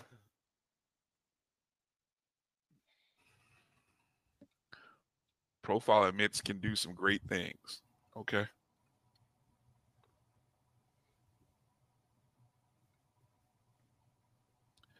All right. Um Did did we did we all right? Did we talk about a baseball recruit? Mm-hmm. talking about our baseball recruit. I don't did Yeah. Marcus Yeah, we talked about him a couple weeks ago after um Coach Shoop. I've forgotten his name. Um Wellington Hen, or I think that's his name. He actually signed today. Yeah. But we talked about him. He's on our, our 2024 baseball. Oh, is that what that was? Okay, I saw Mhm. that. I just didn't know. I you know I just He officially signed today, but Coach. okay. Well, I guess he's. I don't know if it was informal because I guess Coach shouldn't have mentioned his name if he hadn't officially signed. But um, there, I guess Oh. either a ceremony today or they just posted the picture today. Gotcha. And he's All a right. what 6'2", 220 pitcher out of uh, Plant City High School. And hopefully, our, we got our signee for softball. Uh, the young lady that uh, Coach Patterson mentioned. They're supposed to have our signing signing ceremony on January 31st, but I haven't seen any pictures on social media for Sierra. Uh, what's Sierra's last name? She's out of Eustis High School, but she was the one that Coach Patterson was raving about.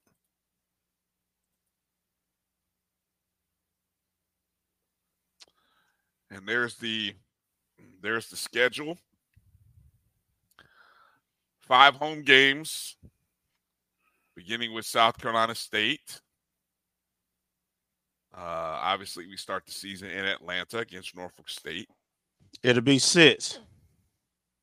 What? SWAC championship host Oh, host a SWAC sorry. championship game. You're right. You're right. I'm Run sorry. it, run it back, run it back. Six home games. There's the schedule. First 12, and then uh, the the, uh, two weeks after the uh, Florida Classic uh, will be the uh, SWAC championship game. The Miami game is a Saturday, South Florida. Nice big payday there. Then we travel up to Troy. Then we've got the Alabama schools. We are, we are. Is it three? We are three, three homecoming. We are the homecoming th- three times. Is that right, Marcus? Is that what we talked about? Mm-hmm. I know we're the mm. homecoming opponent for Prairie View. We're the homecoming opponent for Alabama State. That's at least two. And I would not I, be surprised. Jackson better not. Jackson better not. I would not be surprised. They better not. They you you really think Jackson State would be foolish enough to schedule us for their homecoming? Do you think that would happen? I don't think that would happen. Uh, I don't know. Mr. Campbell, you you let us know. I, I got, mean, all this, I mean, we, we, we all we we all. What are they saying? Hey, we we already somebody homecoming. What you talking about? I, I am we're two team. I, that's what I was just pointing out, Kelvin. We're right. two.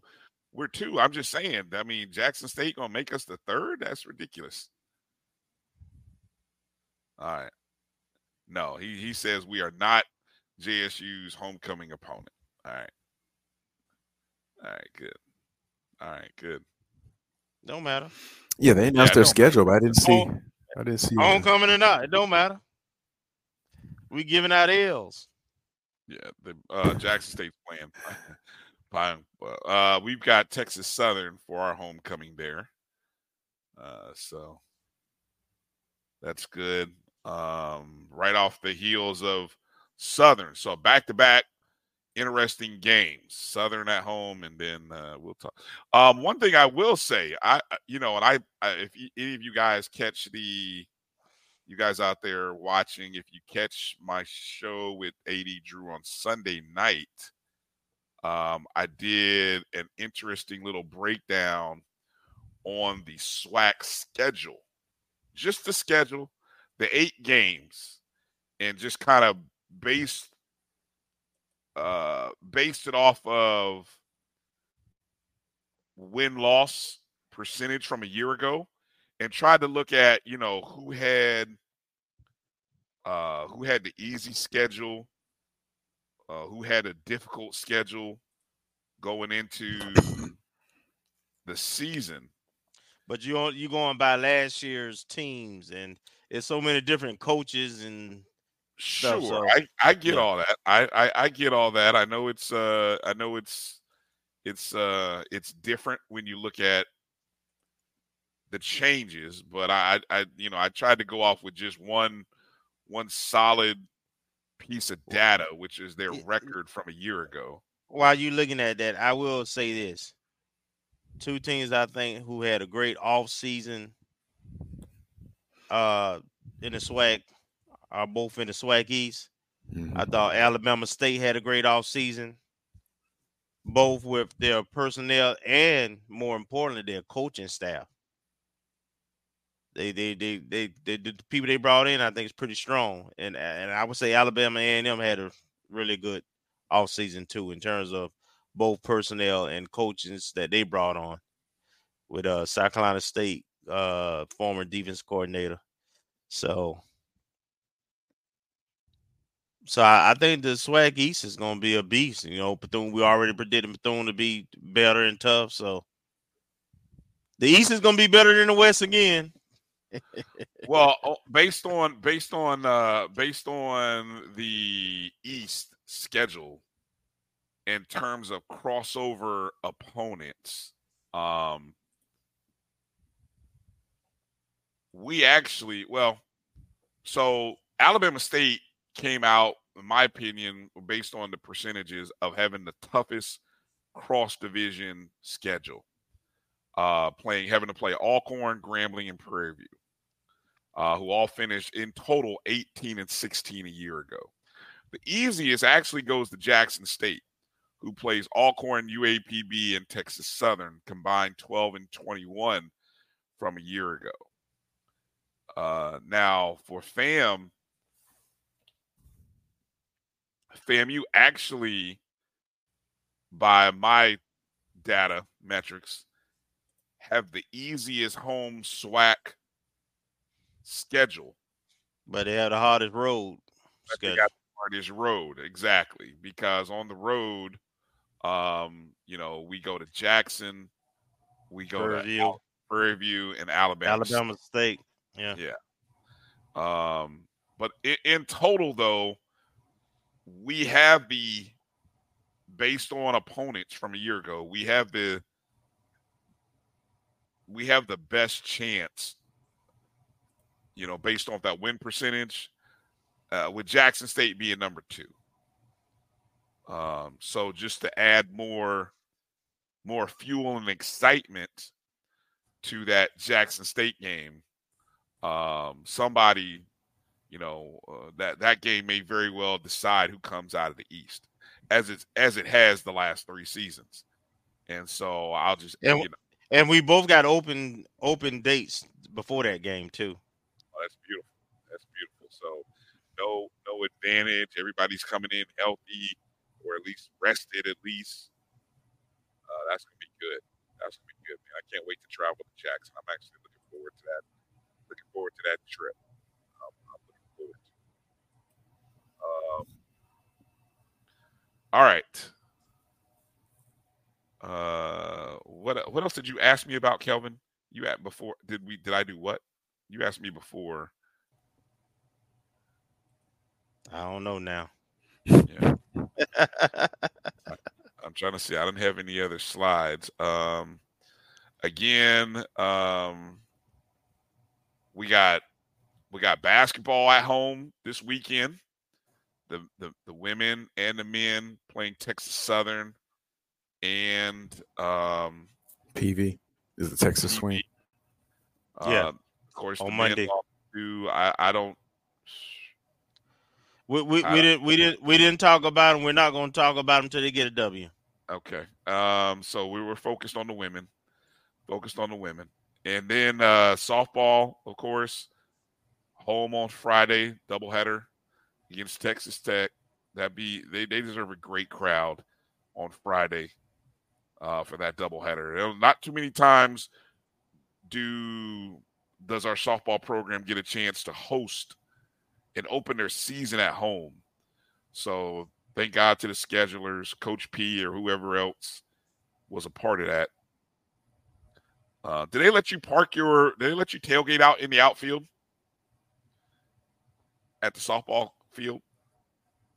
I mean, you mean the hillside? Uh, Yeah, whatever. Yeah, I mean, if you want to, but I mean, you know, people sit out there on the grass and stuff. yeah, yeah. It'd be, it'd be, it'd be. I think it'd be something cool if be if they had that set up where people could kind of tailgate and I don't know. I don't know what you can drink or tailgate out there. I guess you can drink on campus. I mean, just clean up after yourself. And then, of course, we got tennis at home as well. So it's a good sports weekend in Tallahassee for FAMU athletics. Let let me um clear up something They're asking about uh, the home our homecoming. Yeah, uh, which is the which is the first Saturday in November. Florida Okay. State does have a game against University of North Carolina the same day, so both football teams will be at home, but that is not Florida State homecoming.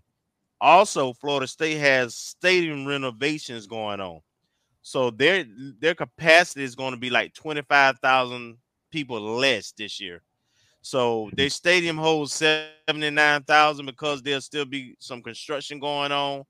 They're they're only going to have a capacity of about 54 55,000 this year. But Huh. their home but Florida State's homecoming is later on in November. I think when we play Bethune in uh Orlando. That's interesting. So did, did Florida State go with uh the day? Are they hoping to have all their stuff done by the end of the what? 2025. It'll be finished before the 2025 season. Oh wow! So they're doing major. And I think that's when they play Alabama too. I don't know if they're playing them at home Well, good luck to them. because I think it's a home. It's either a home and home or a neutral site, but I think it's a home and home. So they're trying to gear up for that. Yeah. Yeah. Yeah. Uh, last thing I want to share is make sure we share again our tennis fundraiser, the tennis program. As you can see, the tennis fundraiser has a ten thousand dollar goal. They're they're uh, just a hit over that halfway mark. Uh, you can you can you see Champ- the timer. Championship program. Let's do it. 27 hours. That's hours, not days. That's 27 hours left. So just a little over a day. So sometime you can make a donation in any number of ways. Uh 500, 2500, 150, 100, 500.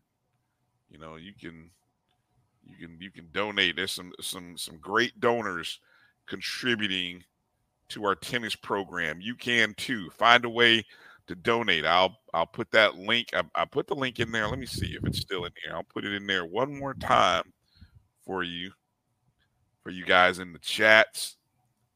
That tennis fundraiser link right there. Go ahead and support our tennis program, championship tennis program. Uh, everybody did such a great job with softball uh, helping them to realize their mark. All right. Uh, also, I think the track program, track team is on the road as well. They are, uh, let's see, prepping for the prepping for the Windy City Invite this weekend. Uh, that's right. They are traveling up to Chicago uh, so if you know any rattlers in the Chicago area, the Dr. Worrell Indoor Track Facility is where they will be, uh, competing against a host of Big Ten schools. That event is apparently being hosted by the University of Wisconsin. They'll take on athletes from UW, Minnesota, Purdue, Iowa, Michigan, Michigan State, Indiana, Rutgers. A lot of Big Ten names there. Oklahoma, Notre Dame, and others. So that's who'll be uh, competing in that um, event. Start at 3 p.m. Eastern on Friday. I it, it says 12:30 a.m. on Saturday. That's got to be 12:30 p.m. I, I don't think anybody I don't think anybody's coming out at midnight or just past midnight to go to a track meet. I, I don't think so. Especially in Chicago. Yeah, especially in Chicago. Yeah. you got me got me messed up. Um, so safe travels to our rattlers, uh, the men and women who are traveling to Windy City. Uh, I know it'll be cold, so uh, thank God they're indoors. But yeah, so the, shout out hopefully to Chicago hopefully the Chicago alumni chapter uh, can can get out and and support. Uh, we got a championship track program. I got a I got a good feeling. We we I don't know if it's going to be men, women, or both, but I got a feeling somebody's somebody might be coming back with a team title. Somebody might be coming back, and I think that that that title is a couple, or th- those championships are in, uh, a couple weeks away. Yeah, what you mean indoors? Indoor, yeah. Actually, Yeah, it's the next yeah. meet. Yeah, February yeah. seventeenth. So next weekend. So this is the last tune-up before the SWAC indoors, Mm-hmm. which are in Birmingham, by the way. Okay. Uh wow, man, good stuff. Uh anything that we any meat that we left on the bone, Marcus, regarding recruiting. Um, I know we'll maybe uh update and kind of do a final final thing next week because I know actually Coach Colzie is out recruiting tonight. Uh maybe we can do a final final with him next week. Uh hopefully if we get him on the show as expected. He's Okay. going to a Ni- he's going to a Nike clinic. Oh, he's in a clinic. Okay. Yeah, he's flying out. Yeah. Okay. I think that that's why they did the show early. They did say he said he was traveling, but Yeah. they did it early today. Good stuff. Good stuff. Uh, I saw some people asking about the recruiting coordinator position. Um, uh, I I'm curious. What do you guys think? Before we last last thing, I'll ask you guys. A couple people had said, um, what do we need to pay uh, uh, to get a recruiting coordinator, and just some other comments about needing a, a recruiting coordinator. What's your guys' take or thoughts on that? Well, I thought it worked out pretty well, and uh, Coach Simmons seemed to uh, laud its its praises. So we'll see if that's something that he wants to. If Coach Colzie wants to say, pursue it, we'll see if that's what the department wants to support. You know, that's the most important, one of the more important things too. You know, what was negotiated, but it seemed like it worked out pretty good for him. Now, I, mean, I don't know if he can find somebody with the same veracity. Yeah. Right, right. We only had him for two years. Uh, the the first few years, uh, Coach Simmons didn't have a separate recruiting coordinator.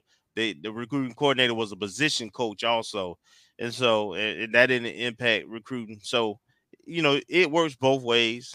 Um, you know, so I, I do think we have some guys on staff that potentially could do a pretty good job at it if if uh need be and I'm but I am interested to see what you know Coach Rowe and what his role will be when he comes back. Billy Rowe. No, part marching paparazzi. No, no, thank you.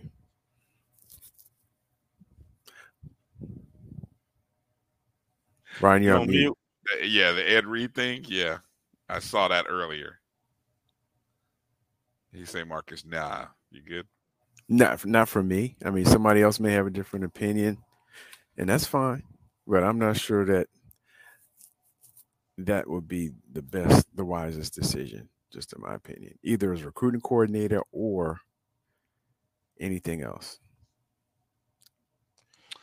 Well, uh, it's on the coaches. I'm fine whatever the coaches say. I mean, those guys have tentacles. A lot of coaches have tentacles in the South Florida area. He's connected to them.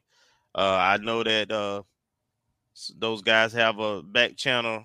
At least Coach Colzie do have a back channel relationship too with uh with uh Deion. I know those kind of names have relationships with that person too. So, I mean, if that's what he wanted to do, I, would be okay with it. Mm-hmm. Head coach, head coach, I, I wouldn't have been. I, I would have a different position. But if he was willing and and they wanted to do that, I, you know, it wouldn't bother me. Oh yeah, I mean, I'd have to roll with it. I might not, you know, be hundred percent like, uh, see how it works out. But I guess I'm not seeing the bigger picture. but I agree with um, Ashley C. I thought thought um, Coach Roll, you know, if we were just to pick and choose, Coach Roll would be good to fit that recruiting coordinator role based on his connections. And I would suggest having him pair up with somebody you know, to do some of the traveling if he focused on South Florida and have someone else do the other traveling because Riz, Riz was going everywhere, Louisiana and all that stuff. Mm-hmm. Um, if Coach uh, Henry gets the OC, uh, who's the oil coach? Uh, I don't know. Well, I mean, I he would do both. Yeah, and before we had up until well, actually, I guess throughout the whole t- tenure Coach Simmons has been a has been a co-offensive coordinator, oil coach between Alex Jackson, and then when he left, um, I don't, I can't remember. We had the short term, the guy that just got hired at some other place. Um, I can see his name, Klinak, Klinakis, and then after that, you know, we had, um, gosh, I can see him too. He's a he was at Austin Peay now as their offensive coordinator, O line coach, and then and Coach Henry's co-offensive coordinator. So since what Coach Simmons has been there, we've had a combo position. We haven't had separate, and we don't know if they're enough. I don't think we've ever had. I, yeah, yeah, I don't think we ever had that that be the case. Just like on the defense side of the ball, we always had uh D line coach was the defensive coordinator, and then when he left and went to Marshall, uh, Smitty Rock took over and he was linebacker and defensive coordinator. Uh, you got to tell me. You got to tell me what that bigger picture is. I I don't know what the and I I don't know if we're I don't know if you're just talking about Ed Reed locking down South Florida. I don't. just I, resources and resources Resources, and and and stuff like that. But you know that's subjective. But Mhm. but you know, and whether it's a cultural fit, you know, you know, fam, I- you we we, I- we talk so much. we I- talk so much. You Yeah, can't be. Sensitive. EA on this one. I agree with you on this one about being a, a true OC and line coach. I, I think in the role that I don't- what you basing Simmons- that on though? What you basing it on? Everywhere, everywhere you look, even in the pros, the OC usually, you know, uh, you know, but definitely in college, everywhere, everywhere, every look in college, they they position coaches. Now, you know, pros got like three, four coaches for every position, so it, it ain't the same. Like KJ Black, we didn't mention this. KJ Black is going to uh Atlanta Falcons. Y'all, y'all, you, know, of course we didn't.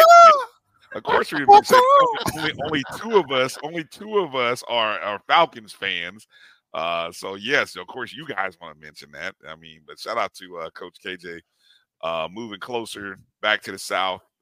Uh, so hopefully, uh, I, you know, I don't know. It's still, it's still as an offensive assistant. Um, Mhm. you know, I, I'd love to see KJ Black as an OC. Maybe I'm just saying. I'm, you know, I don't know. Coach- I'm just, I'm just- Coach Coach Campbell must be a he must be a Saints fan. or or a Bucs fan, one of the two. Anyway, um, all right. Uh, oh, oh, one last question, Kelvin, and this, this is somebody who pointed out regarding the uh the track record um about the uh Shaka Perkins says that we may Die. never, we uh we may never had a female run 211 indoors uh and that the it may be a difference between indoor and outdoor records so MEAC Indoor Track Championship 2012. 800 meters, 210.72. Ariel Allen. I told you they gave me receipts. Fam- Ariel Allen, FAMU, FAMUing. Yes. Huh. All right. 210, 210.72. Well, well. Hmm.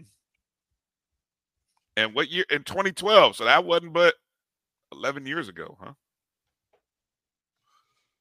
All right. Well, I would I would encourage whomever to send that to sports information director Joshua Padilla and make him aware of that. Uh not to dump on the parade of the uh, young lady who No, no. it- yeah. but more so, like I said, we we want to we want to uh, Ariel earn that two ten. Uh, she deserves to still have that two ten on on record at FAMU, and uh, obviously being one second away from it, it it it could get broken. So, all right. Well, uh, everybody, hope you enjoyed uh, our look at the 2024 class, the run it back class, as Kelvin appropriately dubbed them. And I'm sure there'll be some names that'll be added because, Marcus, we had some 40 some odd available spots, at least over 30 available spots, right? And so far, I don't think we've only filled half of those. Yeah. Yeah. I mean, you just go by the you go by the number of seniors and grad students we had last year. We got at least, you know, 30 spots across the different positions that would that theoretically have come open. Right. Now, I don't know how Yeah. many of those are returning people, but still. Yeah, we, we had a total of what was it? Uh we counted them up. Um I It's thought like it 40. It's like four to one. Yeah, I thought it Mhm. was four to one. But but I think about eleven of those, ten of those had opportunity to come back. Okay. So uh and, and we, we've seen some of those names as a matter of fact. Well, um, given that group of 30 to 40 players, we've only seen so far 18, uh, maybe close to 20. Um, and I think what we'll now watch to see is uh, what names cycle onto the list over the next few days because there always are. Uh, maybe there'll be some guys who come back. Yeah, you got you got some offers still out there, and then um, of course a- after the spring game, I believe the portal two days later the portal opens up. Right. So the spring game is Yeah, April the 13th. second window. Yeah. Yeah. April 13th, and the second portal window will be on the 15th, where I think you'll Yeah. see some guys decide that uh, they want to they want to maybe if they get some film from the spring that they'll get an opportunity elsewhere. So it never Well, ends. and, and they and, and they want to evaluate. You want to evaluate what you have first, you know, at this point, and, and and see what your inventory is like, you know, um, and your roster management. So it, it makes sense for, for when we made our hire and transition and to, to get through the spring first and leave some leave some spots available for you know some of those guys who get some unrest at those uh power fives and so forth. Mhm. Uh, you guys did guess correctly. Uh, Campbell's a Saints fan. Yep, good guess. All right, softball this weekend again. I got a feeling I'm I'm making a oh Super Bowl prediction real quick. Chiefs or Niners? Who you got, Kelvin? I got to go with uh the new Tom Brady. Yeah, Chiefs yeah. until you, until you beat him. Only Tom Brady beat him, right? Only Tom Brady can beat him. So far, that's what it's been, right? Uh, what do you got, Marcus? Chiefs, Niners. Yeah, I'll pull for the Chiefs. Well, I'm not pulling for them, but I'm, I'll pick the Chiefs. The 49ers beat my Falcons up way back in the day. We're same division, so I'm not haven't gotten over that yet. Well, you hold on to stuff, don't you, Marcus? I love it. I love it. You act, act like the Niners. You act like the Niners are the uh like y'all got a rivalry with them or something. Y'all don't have no rivalry with Well, yeah, well, we tried. Right, right. I'm going. I'm going Chiefs as well. I'm going Chiefs as well. Give me, give me, like you said, the new Tom Brady. Give me Patrick Mahomes. If if I, I'm just not buying that Brock Purdy's going to outplay Patrick Mahomes. Now, you know, you can't you can't count turnovers or mistakes, things like that. But the Chiefs' defense looks like it's pretty solid. And all things considered, if the Niners have a good defense, Chiefs got a good defense. Give me the team with the better quarterback. Um, because uh, we've seen quarterbacks win Super Bowls and championships. And plus, that's what the script. The script is written. What? Come on now. The script says Chiefs. Y'all know that. Y'all just denying the inevitable. So we can get 20 million shots of Swifties and that uh and that and that Travis that uh that that Travis Kelce uh that you got over there, Marcus, looking good and that that uh Yeah. yeah. Anyway, um, I do want to take a second give a shout out to FAMU alum Eugene Thomas, the first FAMU football player to participate in a Super Bowl. He was a on the he's a running back on the Kansas City Chiefs in Super Bowl one.